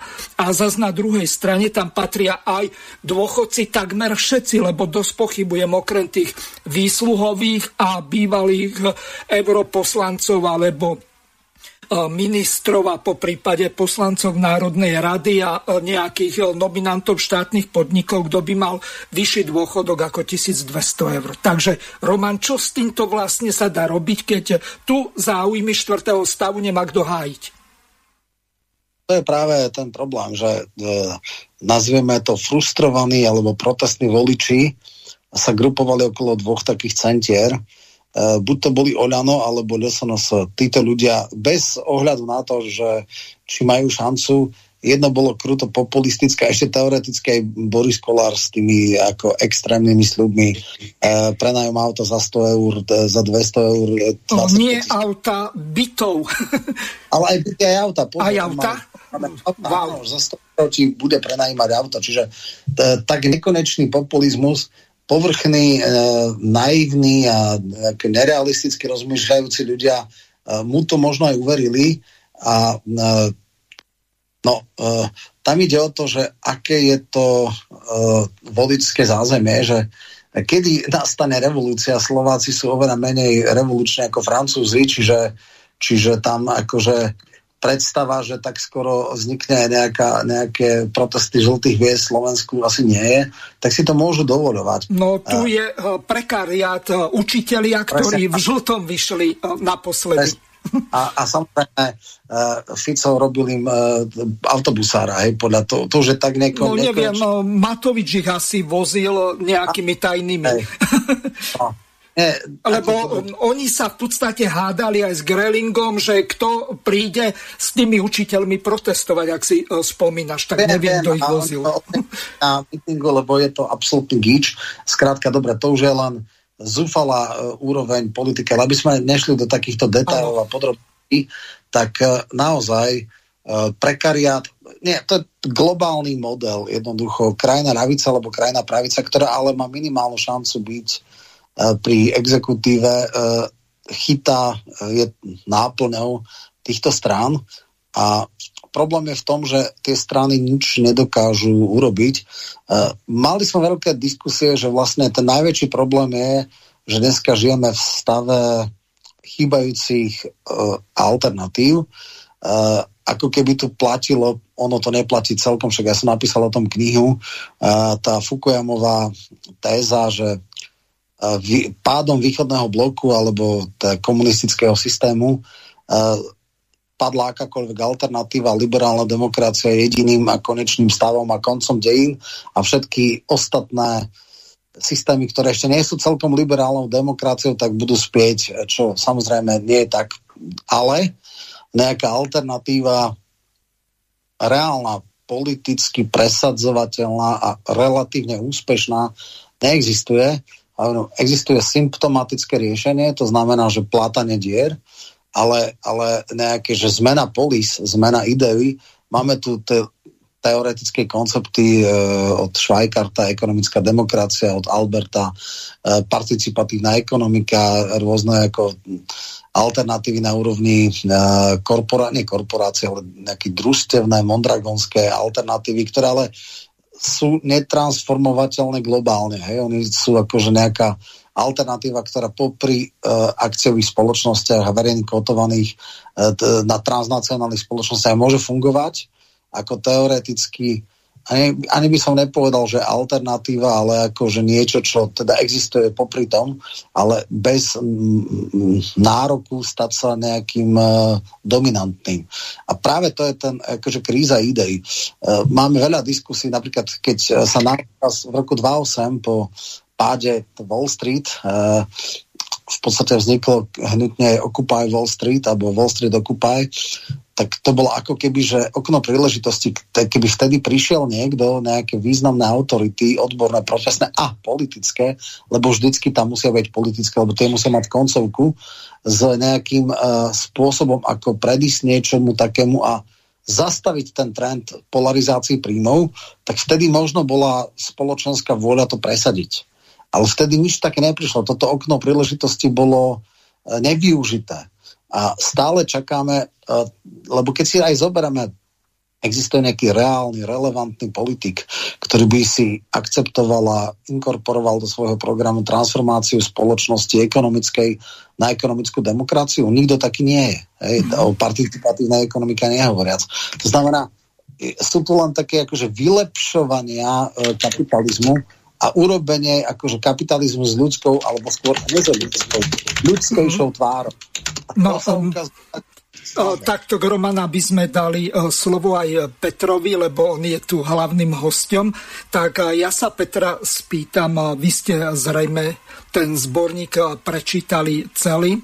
Ilona Švihlíková sa tam venuje jednému takému zaujímavému greckému pojmu, autarkeja, čiže hovorí o autarkii, ktorú môžeme chápať ako nejakú v širšom význame sebestačnosť, svojbytnosť, svojprávnosť. V Grécku to bolo na úrovni tej obce, čiže polis. Je možné niečo takéto vybudovať, povedzme, aj v národnom štáte za predpokladu, že by tí ľudia boli ochotní a schopní medzi sebou kooperovať. Napríklad v Čechách vznikajú svobodní bunky, kde sa spájajú ľudia na princípe nejakej zájomnej pomoci alebo recipročnej výmeny. Na Slovensku sú tu rôzne archy a podobné takéto hnutia.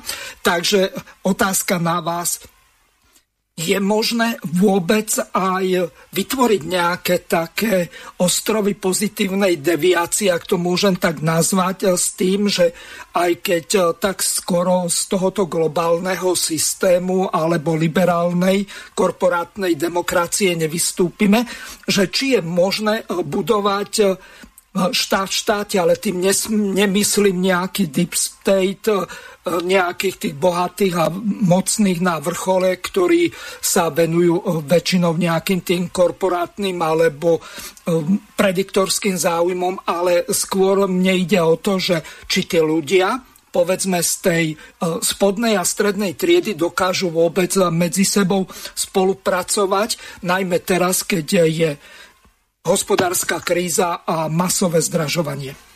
Jestli mám na toho odpovědět, já se vrátím k pojmu, který jste řekl před chvílí, a to je ten pojem lumpen proletariát. Ano. Protože mám pocit, že to je jakýsi klíč eh, k pochopení těch současných problémů a možná i k prosazení nějaké pozitivní změny. A sice uh, zdá se mi, že ty projekty, které jsou v tuto chvíli naprosto alternativní a naprosto směřované proti té globalistické vládě, cílí spíše na to, co eh, tady bylo označeno jako lumpen proletariát, a možná bychom to mohli říkat jinak, ale prostě na ty, kteří jsou opravdu v nejtěžší situaci, v České republice jsou často v exekucích, eh, mají různě kombinované problémy, eh, jsou velice chudí, často je tam i nízké vzdělání a podobně.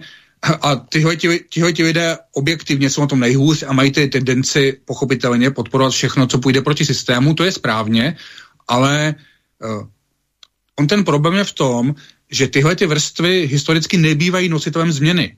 Protože my potřebujeme nejen lidi, kteří jsou nespokojení s režimem, my potřebujeme lidi, kteří jsou nespokojení s režimem a zároveň jsou tak schopní, eh, že dokáží vybudovat něco, co bude proti tomu režimu. A to se obávám, že většina těch dosavatních eh, protiglobalistických projektů prostě taková není, protože je taková jenom malá část jejich voličů. To, co já tady vidím jako obrovský problém, a zase já odkážu zvláště na knihu Cesta z nevolnictví, kde se tomu věnuje lépe, uh, že se nepracuje s těmi lidmi, kteří jsou nástupci dělnické třídy. To jsou většinou nějací pracovníci ve službách, uh, jsou to třeba manuálně pracující řemeslníci, so živnostníci, je to, je to, samostatne zárobkovo činné osoby a takýto, ktorí ano, v podstate, ano, ano. alebo v krajnom prípade ešte tí ľudia, ktorí sú úplne na okraji. U vás je zakázaný švar systém, to znamená zamestnávanie tých živnostníkov v robotníckých profesiách. Na Slovensku najväčší švar systém zaviedol štát, kde v podstate vyhnal eh, tých polnohospodárských a lesných robotníkov robiť na živnosť a oni v tých štátnych lesoch medzi sebou súperia, kto podlezie latku a častokrát, aby vôbec tú prácu dostali v rámci toho trhového systému, tak e, oni idú ešte aj pod úroveň svojich nákladov. Čiže toto je už úplne zvrátené, pretože e, tu sa rozmáha chudoba takýmto spôsobom. Uh, ano, to, ale já měl na mysli spíš, řekněme, třeba inženýry. Jo, prostě lidi, kteří mají důvod být nespokojeni s tou situací, byť na tom nejsou úplně nejhůř, ale lidi, kteří zároveň jsou tak schopní, aby dokázali spíše něco udělat pro, pro nějakou reálnou změnu, to, kteří jsou tou vrstvou, kde se může objevit nějaká alternativní koncepce a jestliže tahle ta vrstva nefunguje, jestliže s těmi lidmi, lidmi někdo nepracuje, potom pochopitelně ani nevznikají uh, politické strany a politické projekty, které by nějak na nich stály. A ta alternativa, která existuje, se orientuje na ten spíše lumpen proletariát, což že se ukazuje jako nedostatečné. A zase, když to srovnám s tím maďarským modelem, kde vidíme, že Fides uh, není orientovaný na nějaké okrajové skupinky, není, okry, není orientovaný už vůbec na nějaké konspirační teorie nebo něco takového. Je to v zásadě mainstreamové pro obyčejné pracující lidi. Ano. To se mi zdá, že tady chybí eh, projekty takovéhle a chybí tady vůbec tendence s těmi lidmi pracovat. Mm-hmm. No, ja sa vás ešte spýtam na jednu vec. Pred nejakým časom, je to možno aj dva roky späť, tak ste v jednej relácii povedali, že revolučnou triedou nie je už v súčasnej dobe proletariát, ale sú to dôchodci, kde ste to pomerne jednoducho zdôvodnili takým spôsobom. Majú zaručený príjem, nikto ich nevyhodí, majú komparatívnu výhodu, vedia porovnať, ako bolo napríklad za sociálne socializmu alebo v Československu za federácie s týmto e, liberálnym kapitalizmom a e, samozrejme e, majú ešte dobré vzdelanie na rozdiel od toho, že akí polodebily vychádzajú dnes aj zo stredných alebo dokonca z vysokých škôl. Častokrát, že si kupujú tituly a tak ďalej, veď vieme, u nás v podstate čo minister alebo predseda Národnej rady, či už tento alebo predchádzajúci, tak to sú plagiátori. Že si ani diplomovku alebo rigoróznu prácu nevedia sami napísať. Musia to odpísať. Vrátane ministra financií alebo školstva a tak ďalej. Prezidentka ja myslím... ani nerobila diplomovku údajne. Já myslím, že i po těch letech mohu trvat na tom, že skutečně důchodci jsou, ano, nejperspektivnější revoluční vrstva, ne v tom smyslu, že bychom od nich mohli čekat, že budou masově někde uh, dobývat nějaké bastily nebo se účastnit nějakého ozbrojeného povstání, ale v tom smyslu, že mají uh, možnosti a schopnosti systematicky pracovat, je mezi nimi hodně dobře vzdělaných lidí, uh, mohou si dovolit tu nezávislost, takže ano, uh, zdá se mi, že to je třeba já bych řekl, vzdělaní důchodci, kteří relativně nedávno odešli do důchodu, to je ta vrstva, se kterou by se mnohem, mělo mnohem více pracovat, než se s ním pracuje doteď. No a tu vystáva jeden taký základný problém, teraz to prehrám, lebo keď počúvam či už čelných predstaviteľov Smeru alebo Hlasu, tak hovoria o tom, že treba najviac dať dôchodcom, lebo im sa zvýšili náklady, ako keby sa tým chudobným, nechcem to nazvať lumpen proletariatu, nezvýšili. Dokonca teraz tu zašlo do takého extrému, že im ani nevalorizovali sociálne dávky týmto e, ľuďom v krajnej núdzi, ale až od budúceho roku, hoci je to viazané na životné minimum. Čiže e, teraz prehrám jednu takú krátku ukážku, kde sa v podstate predseda strany Smer vyjadroval, ako oni rýchlo zvýšili dôchodky, ako zaviedli tzv. 13. dôchodok, ktorý mal byť nejakou egalitárnou dávkou spriemerovanou na úrovni 460 eur. Budú výrazne ohrozené sociálne práva ľudí, ktoré sme schválili. Preto to robíme teraz. Takže to nemá nič spoločné s parlamentnými voľbami. Tvrdil pred parlamentnými voľbami predseda Smeru Robert Fico. Teraz v emotívnej reakcii na odchod Petra Pellegriniho vyhlásil, že nie vďaka oblúbenému politikovi, na ktorom Smer staval kampaň, ale práve vďaka 13. dôchodkom získal Smer cez 18%. Garantujem vám, že keby sme neurobili posledný týždeň 13. dôchodky, tak Smer má vo voľbách 12 alebo 13 Samozrejme, že to volebná korupcia, volebný podvod je. Nasadili do kampane 13. dôchodky bez toho, aby mali peniaze v spoločnej špajzi. Mimoriadne nezodpovedné z ich strany. Zneužili svojich vlastných voličov. Aby vtedajší vládni poslanci stihli dôchodky schváliť do volieb, využili skrátené legislatívne konanie, ktoré sa však má využívať v mimoriadnych situáciách. Prezidentka Zuzana Čaputová preto podala návrh na ústavný súd, ktorý má rozhodnúť, či takýto super rýchly proces je v súlade s ústavou.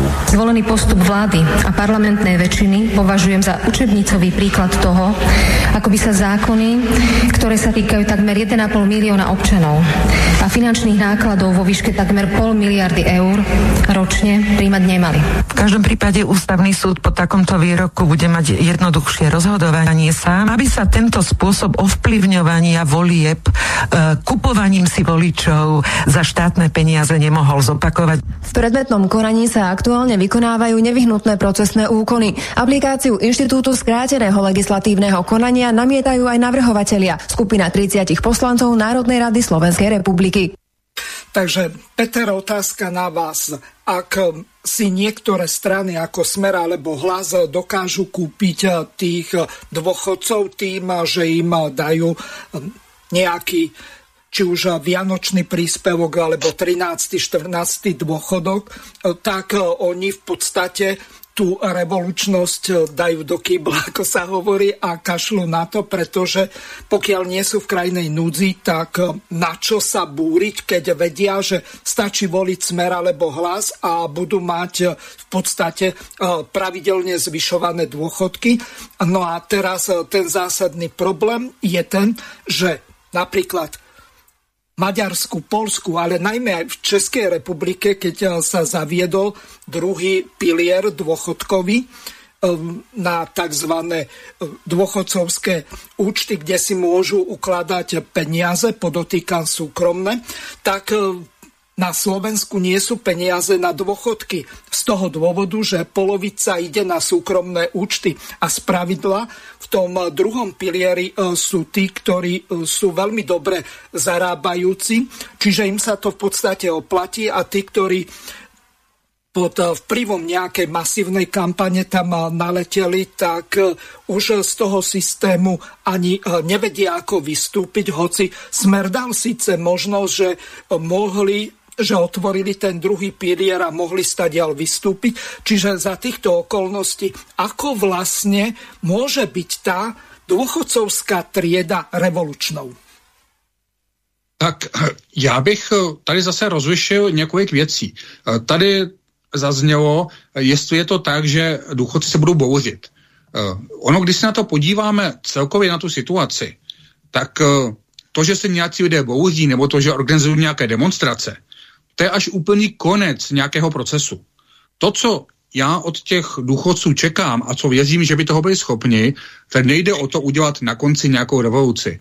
Tady jde o to udělat tu práci, která se musí udělat několik let před tím, kdy se musí něco soustavně dít, abychom se dostali do situace, kdy bude revoluce možná.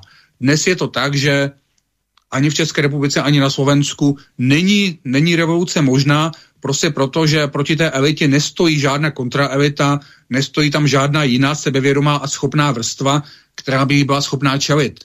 A ta, a ta proti ní nestojí, protože si nikdo nedal práci s tím, aby ty lidi organizoval, aby společně rozvíjeli nějaké vize, aby se scházeli, aby o něčem diskutovali, aby si připravovali uh, tady zaznělo o tom samozásobitelství, uh, ty, tyhle ty různé vztahové sítě, ano, tohle to se nejdříve musí odehrát, to je to podhoubí, ze kterého potom může vyrůst nějaká vzpoura. Dokud takové podhoubí nebude, tak není vzpoura možná a budou to vždycky jenom nějaké pouliční nepokoje, které bude velmi snadné potlačit.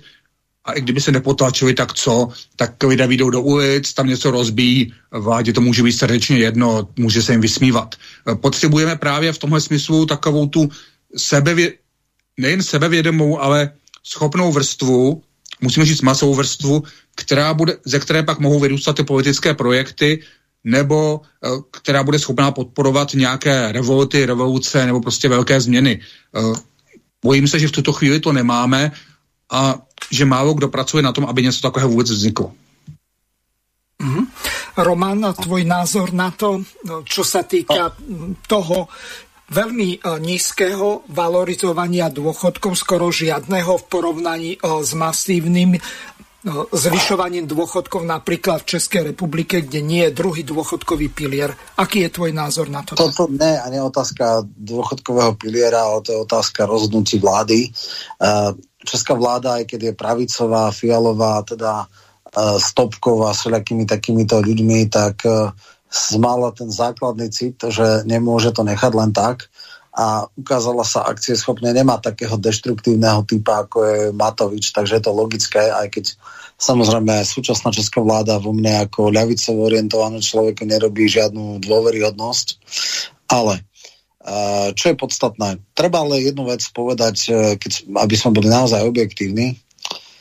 Uh, posledných 10, 12, 15 rokov sme zažívali veľmi uh, infláciu a preto boli všetky tie mechanizmy založené na uh, valorizácia bola priamo úmerná inflácii. Hej? Čiže, čiže je jasné, že teraz sme v bezprecedentnom, no nebezprecedentnom, dlho, dlho nebývalom stave, kedy máme tzv. sválajúcu infláciu, to je inflácia, ktorá je, viac, ktorá je dvojciferná, čo je naozaj od ránych 90 kedy sme mali po liberalizácii cien, kedy bola ešte oveľa väčšia, tá inflácia radové v desiatkách, nie cez 10, ale 40-50%, tak toto, toto sme ešte nezažili. Takže preto treba nové, rýchlejšie valorizačné mechanizmy, je pre mňa extrémne trápne, ako tam hovoria, že však v 23. dostanú 10%, to sa nestáva.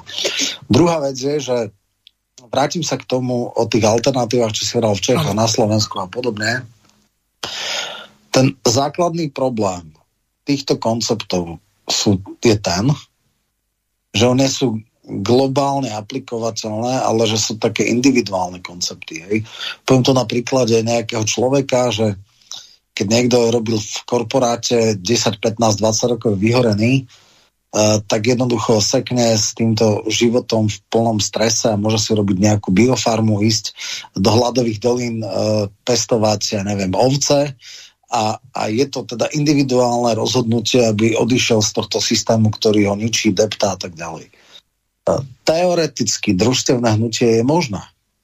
Eh, je možné, aby sa zo pár filantropických ľudí dohodlo na nejakých nových, eh, na nejakej zmluve medzi sebou a založia si nejaké družstvo a budú si rozdeľovať benefit z tohto, eh, z tej tvorby spravodlivým spôsobom podľa teda osobných zásluh. Len tento model sám od seba nevznikne nejak masovo. Hej? Mm-hmm je taká najznámejšie citovaná teda tak mondragonské korporácie, respektíve mondragonské družstva, ktoré je v množstvo sektorov automotív cez sieť e, maloobchodov, cez banku, cez kde čo všetko. A, a tam to nejak fungovalo ešte za Franka a, a prežilo to doteraz. Existuje to voči e, teda paralelné uh, s teda normálnymi akciovkami a nadnárodnými korporáciami. Je to, tuším, štvrtá alebo piatá najväčšia korporácia objemom a funguje plne na konkurenčnom trhu. A ja hovorím stále, že pre rozvoj družstevného hnutia by bolo obrovským spruhou, keby sme mali 5, 6, možno 10, 40 ročných čubov, ktorí urobia 10 slušovíc a to by nejakým spôsobom ako príklad tiahlo.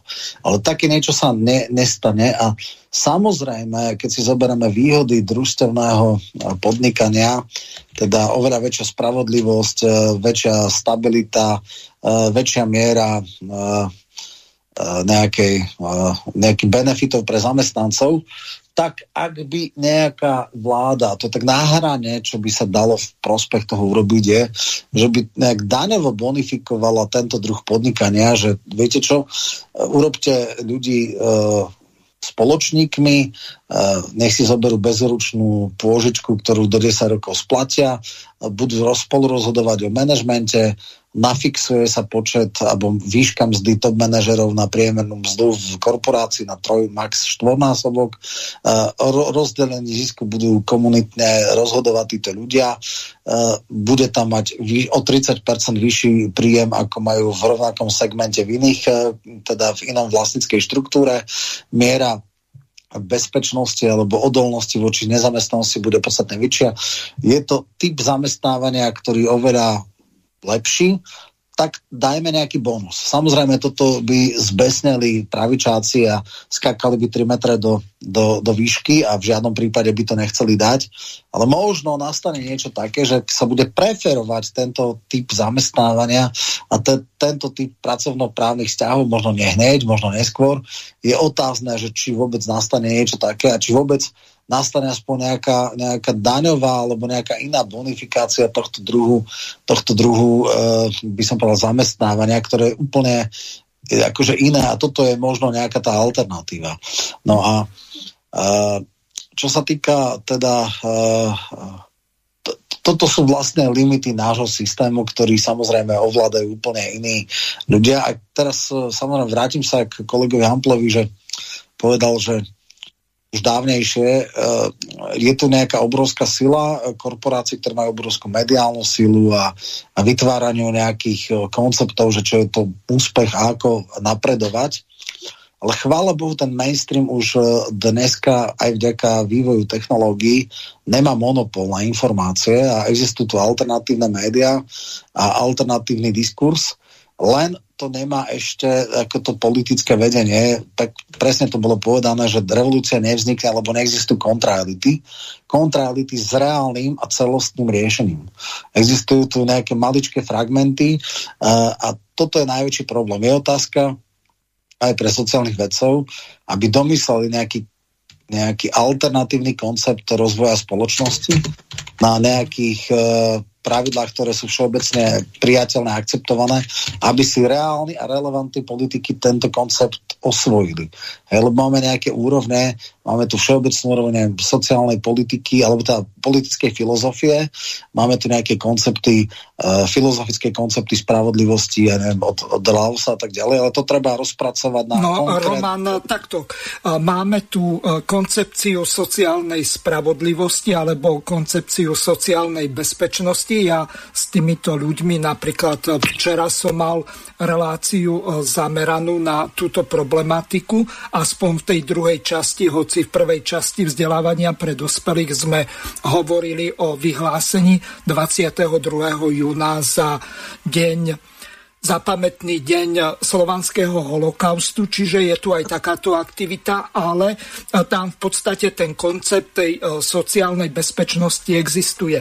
Prišla nám celkom zaujímavá otázka, ja vám to prepošlem a môžeme sa potom aj e, spýtať Ľuba Blahu o 4 týždne, keď príde do relácie, aký je jeho názor. Neviem, či tento poslucháč Jan je provokatér, ale zrejme to myslí vážne. Prečítam to tak, ako to napísal. Dobrý večer, mám riešenie finančných problémov na Slovensku. Nech pán Blaha založí transparentný účet a obtelefonuje tých najväčších profiterov, ktorí sa napok- napakovali za dlhočíznej vlády Smeru. Nech láskavo prevedú ľub naspäť na Slovensko. Udela- udelila by sa im akási justičná amnestia ak mu skutočne tomu pánovi Bláhovi záleží na tom Slovensku. Čiže e, takto konštatuje poslucháč Jan. Ja vám to pošlem, aby ma zase niekto neobviňoval a kolegovia to takisto vidia, že naozaj takýto e-mail prišiel.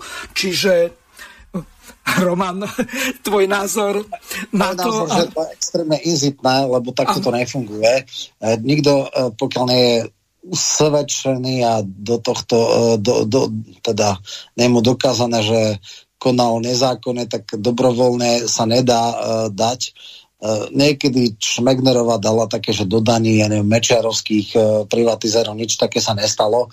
A to sú také ako troška výstrely do prázdna. Ja si myslím, že tu uh, ako samozrejme, že korupcia je nejakým spôsobom uh, problém v väčšine spoločnosti a čím viac na juh, tým väčší a čím viac na sever, tým menší. Ale uh, nech si niekto povie, že teda čo je to uh, viac, keď tu má niekoho za 10 tisíc eur stíhame a dostane sa 9 mesiacov do kolúsky, alebo keď nejaký blázon nakúpi úplne zbytočné testovanie za milióny a milióny cez uh, firmičku, keď niekto brutálne a netransparentne dá 2 milióny na management uh, utečencov firme, ktorá mu ozvyčovala mítingy a podobné záležitosti.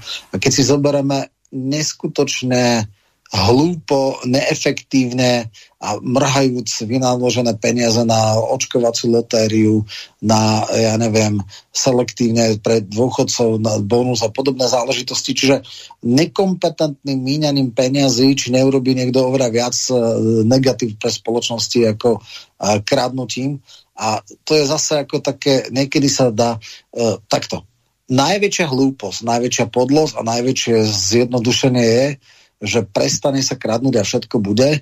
No kde sú tie 3 miliardy ročné, 6 e, miliard, kde má ich Matovič, čo sa vraj ukradlo, kde je tá jeho špajza? Jednoducho toto je absolútne gíč, úplne trapný a ono svedčí iba o tom, že e, takáto bezbreha demagogia funguje, ale naozaj v spoločnosti je obrovský problém, že sú tu legálne transfery, ktoré oveľa viacej ožobračujú ako to, že tu sú nejakí uh, vybavovači a že tu sú nejaké lobistické skupiny, ktoré sa vždy snažili a vždy sa budú snažiť uh, obohatiť na verejných zákazkách a podobné, ale, ale akože hovorím, takto to nefunguje. To neexistuje také, že prestane sa krádnuť a všetko bude dobre. Samozrejme, čím menej sa krádne, tým lepšie, ale takéto ľahké e, skrátky nefungujú. Peter, vás sa spýtam na jednu takú podstatnú vec v tej knihe alebo v tom eh, zborníku Suverenita správa zľava, tak vás eh, sa tam z Českej republiky celkom slušná rada eh, týchto špičkových odborníkov, či je to pán Drulák alebo Ilona Švihlíková, Kellera ďalší, vrátane vás, zišla. Existuje u vás nejaký think tank, ktorý by bol alternatívny, ktorý by mal za cieľ vytvoriť nejakú koncepciu toho, čo bude po tomto liberálnom kapitalizme alebo globalizme. Ano, takové věci v České republice jsou. Uh, Mně teď napadá uh, třeba to, kde jsem, kde jsem aktivní já, ten spolek se jmenuje Kudis krize, máme webovou stránku www.kudiskrize.cz, uh, ta práce nejde dopředu tak rychle, jak bychom chtěli, ale nějaké věci děláme, ať už práci na národní vizi, nebo jsme udělali, nebo jsme, řekně, iniciovali vznik nějakých energetických, energetických koncepcí, teď pracujeme na nějakých věcích pro školství uh, a tam tuším, že uh, z těch autorů, uh, kteří jsou v tom zborníku, asi čtyři nebo pět nás tam se v tom, je v tom aktivní. Takže to je jeden z těch, jedna z těch věcí, ale konec konců docentka Švihlíková, která je teď vlastně působí na nějaké vysoké škole, tam taky na té vysoké škole, co si takového skládá. Takže dá se říct, že v tuto chvíli v České republice je několik takových center, které se o to pokouší. Druhá věc ovšem, jak když ti lidé nemají čas a nemají prostředky, tak to jde velmi pomalu. Mm-hmm.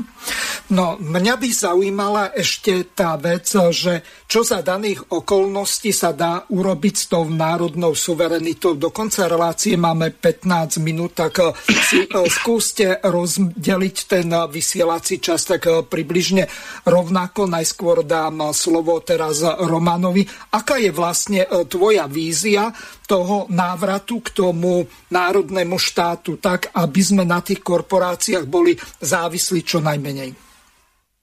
No, je to obrovský problém. E, ten základný problém... No, skús užiť... takto, Roman. A vrátanie potravinovej sebestačnosti, ne, ekonomickej ne, ne. a tak ďalej. Ten koncept, ten koncept treba povedať jasný. Slovensko je tzv. semiperiféria a tá zásadná zmena musí prísť centra. To znamená, keď sa to zrúti, keď ten systém sa urobí dlhodobo neudržateľný, keď miera vnútorných rozporov v západnej spoločnosti, ktorý zdáva uh, základné trendy, uh, sa zrúti, tak vtedy to príde aj ku nám. A my ako malé 5 miliónové Slovensko nemôžeme ísť proti prúdu. Ako to si treba jasne povedať, a keď niekto hovorí, áno, môžeme ísť cestou Čučche a Severnej Koreji, teoreticky samozrejme, ale to asi nebude celkom cesta, nejaká autarkia, teda samostatnosť a podobne. Môžeme plus minus posilovať e, niektoré prvky uh, napríklad potravinovej samostatnosti, ale keďže volebný e, proces je taký, že každé 4 roky sa menia garnitúry, možno, že keby prišiel nejaký E, sociálne orientovanejší minister pôdohospodárstva povedal by, že treba viacej podporovať našich pôdohospodárov, aby boli konkurencieschopní, príde ďalšia zrušiť to. Čiže ako neklamme ľudí. Sme v extrémne otvorená ekonomika, extrémne globalizovaná a, a k nám len dochádzajú nejaké veci. Ja práve píšem svoje príspevku o tom, aké miera uh, obmedzenej suverenity majú národné vlády, nemôžu regulovať zisk poisťovní, čo je úplne absurdné. Nemôžu, nemôžu úplne že banálne veci e, riešiť, pretože fetiš nedotknutelnosti e, súkromného vlastníctva, medzinárodné arbitráže a tak ďalej a tak ďalej. Čiže e, v tomto zmysle naozaj zmena musí prísť z centra. E,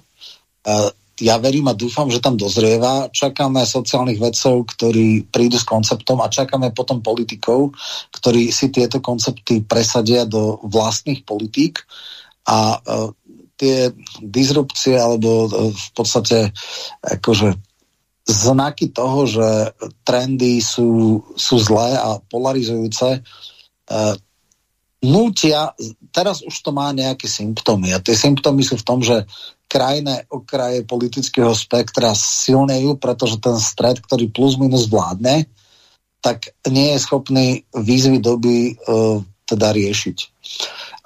Druhá vec je, že samozrejme striedanie politických garnitúr a tie anestetika tých tzv. Uh, symptomatických riešení ad hoc nejakých kríz dokazujú alebo umožňujú prežívanie niečoho, čo by možno, že oveľa skôr sa nejakým revolučným, disruptívnym spôsobom dalo ako dať na novú kvalitu.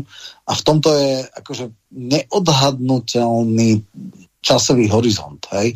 Ten kapitalizmus sa bohužiaľ ukázal ako veľmi životaschopný práve preto, že sa dokáže meniť, modifikovať, upravovať, variovať, derivovať a tak ďalej a tak ďalej.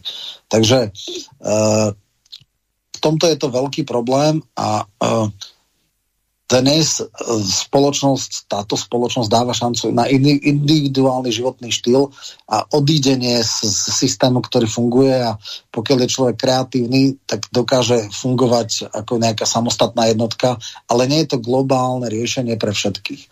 No a samozrejme treba sledovať trendy, verejnú diskusiu.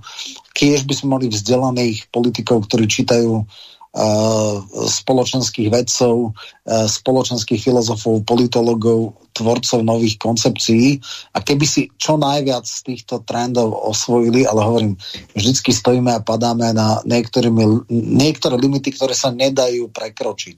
Takže no, eh, je dlhá cesta. Má zmysel sa o niečo snažiť, ale neznamená, že to príde zajtra alebo niekedy veľmi skoro. Peter, vaše záverečné slova? Máme tak, ešte eh, nejakých 10 minút do konca relácie. Dobrá. Eh, já ocituju docentku Švihvíkovou, taky zastoupenou v tom zborníku, která opakovaně mluví o tom, že říká, mysleli jsme, že mnoho věcí nejde, všude nám říkali, že to nejde a najednou přišla pandemie a ono se ukázalo, že to jde. Ukázalo se, že je možné zavřít hranice, ukázalo se, že je možné uh, zabránit, uh, zabránit pohybu nějakého zboží, ukázalo se, že je možné zavést nějaké brutální regulace, uh, které předtím byly pro ten kapitál nepřijatelné. To znamená, ono by to bylo možné. A konec konců máme tady příklad Maďarska, které za poslední roky tuším, že už čtyři velké banky přivedlo z mezinárodního vlastnictví do maďarského vlastnictví a teď, eh, maj, teď tam momentálně běží program s cílem převést 80% eh, potravinářského průmyslu z mezinárodního vlastnictví do maďarského. To znam, a, a konec konců Maďarsko je kritizováno, ale nikdo nezahájil proti Maďarsku válku nebo něco podobného. Takže ono by to šlo. Já trochu bych varoval před tím, čekat, že, se, že to za nás udělají nějak v nějakém centru. Protože když se podíváme historicky, ještě nikdy se nestalo, že by v nějakém centru impéria něco udělali pro dobro těch malých zemí nebo těch eh, národů, co jsou někde na okraji. Eh, a eh, myslím, že to nejlepší, v co mohou ty malé země, jako Slovensko nebo Česká republika, co mohou čekat, je to, že to centrum bude natolik oslabené, že nebude schopné jim škodit a nebude schopné nad nimi vyvíjet moc a dozor a že jim dá nějaký prostor, aby si to mohli zařídit sami. A uh, myslím, že když se podíváme na vývoj Spojených států amerických, což je fakticky dneska to, to globální imperiální centrum, tak ten jejich rozklad postupuje neuvěřitelně rychle, uh, ať už vojensky, nebo výrobně, nebo finančně, nebo to, jak se chová jejich politická třída, kdy přibývá a přibývá hloupých chyb. Uh, takže já bych řekl, že svět se dostává do, té, do toho stavu, kdy imperium už není schopno dále vládnout a je tady nějaká a je tady nějaké okno příležitosti pro malé národy, aby si svůj svět zařídili podle svého, což souhlasím s kolegou, rozhodně neznamená to, že se, obe, že se že budeme obehnáni nějakou uh, zdí a osnatými dráty a zastavíme veškerou výměnu. Nicméně mám za to, že existují tři taková základní ekonomická zla, která by měla být uh, velmi, velmi redukována. A, ty, a ta tři základní ekonomická zla jsou volný pohyb pracovních sil, volný pohyb kapitálu a volný pohyb zboží. Suverénní stát by se měl určit, co se může do jeho, na jeho trhy vozit a co ne. Měl by řešit, na co dá přirážky nějaká dovozní nebo něco takového, na co nedá. Uh, suverénní stát se nemůže spokojit s tím, že sta tisíce lidí budou vstupovat na jeho pracovní trh, budou brát uh, práci místním lidem, budou snižovat mzdy a podobně. To je jasné. A ta třetí věc, pohyb kapitálu, že kdokoliv může cokoliv koupit ve vaší zemi a fakticky vám ji rozkrade pod rukama, to, to taky rozhodně není správné. Ale zase k tomu řeknu, v tuto chvíli nemáme plnou vlasteneckou no patriotickou vizi vůči té globalistické společnosti, máme jenom takové náznaky, jak by to mohlo fungovat. Máme tady příklad Maďarska, kde už hodně věcí je, ale uh, zase bych varoval před tím, abychom maďarský nebo třeba izraelský uh, příklad chtěli aplikovat všude, protože každá země je jedinečná, každý národ je jedinečný a každý si to musí udělat podle svého. A já tady na závěr uh, upozorním na knihu, která se bude jmenovat Provolení hradeb dvojka, která bude na trhu teď během asi týdne, kde právě řeším tyhle ty věci a formoval jsem takových 21 bodů, na které by se měli soustředit lidé, kteří jsou v opozici proti současnému systému, ale e, nevěří, že to půjde nějakou velmi rychlou revolucí, ale spíše chtějí, aby se, aby se celkově změnily poměry. A uh, moment, já už to tady Tady no, už mi to čiže vám sa jedná o to, že aby to nebol revolučný, ale evolučný postup. No, víte co? Já bych v zásadě asi nebyl jako osobně proti revolučnímu postupu. Ale Aha. mám za to, že, že v tuto chvíli není prostě šance nějakou revoluci provést. A ono je dobré si všimnout, že v dějinách, když byly revoluce, že jedna věc je to, že nějaký dav, co si provedl, zaútočil na nějakou bastilu nebo uh, vyvolal nějaké nepokoje, to ano, ale vždycky, vždycky tam v pozadí byla nějaká, a teď nemyslím nějaká spiklenecká skupina, ale nějaká taková skupina, která byla inteligentní, cílevědomá, eh, lépe organizovaná, třeba měšťanstvo, obchodníci, bývají, bývají, eh, bývají důstojníci. Jo, prostě taková skupina, která už na sobě mnohem více pracovala, než jenom ten DAF. A mám za to, že bez, bez takovéhle sofistikovanější skupiny jako je prostě to, já nevím, inženýři, dělnická aristokracie nebo něco takového, bez takovéhle nějaké skupiny nemůže uh, ta změna uh, prospět. A já už jsem to mezi nalistoval jenom to velmi stručně řeknu.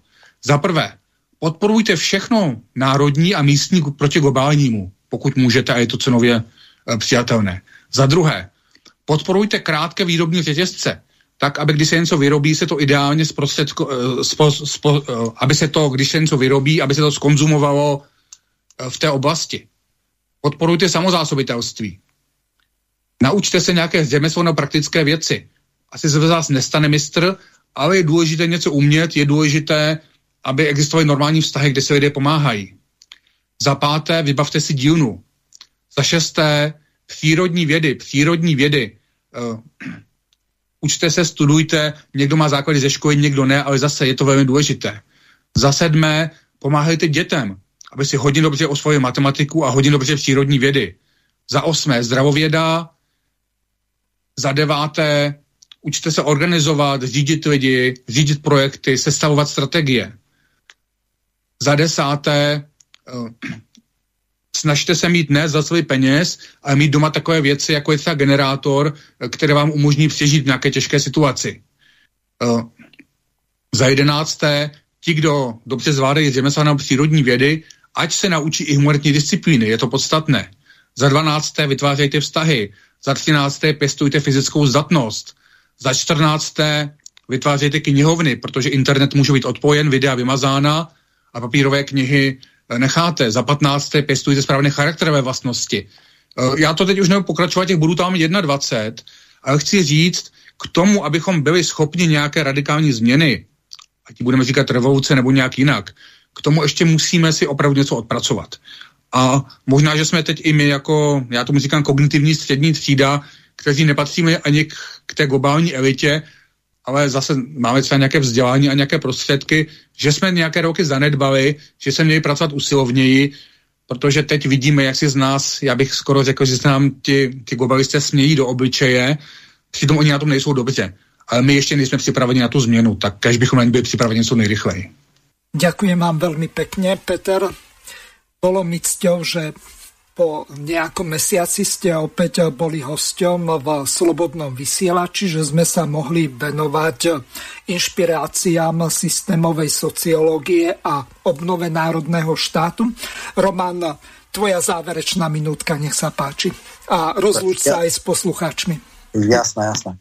No, uh, som veľmi rád, že teda uh, to posolstvo je, že netreba rezignovať, treba sa o niečo snažiť. E, to absolútne podpisujem. Druhá, druhé posolstvo je, že bohužiaľ spoločnosť nie je tehotná revolúciou a tak skoro nebude, pretože proti nám je extrémne flexibilný a e, možno teda e, obor na hlinených nohách, ale stále obor. Tretia vec je, že tie trendy ukazujú jasne, keď sa hovorí o kríze západu, teda západná Európa, Spojené štáty, Japonsko, je obrovský za posledných 20 rokov posun moci ekonomickej, politickej, vplyvovej do, na úroveň krajín BRICS.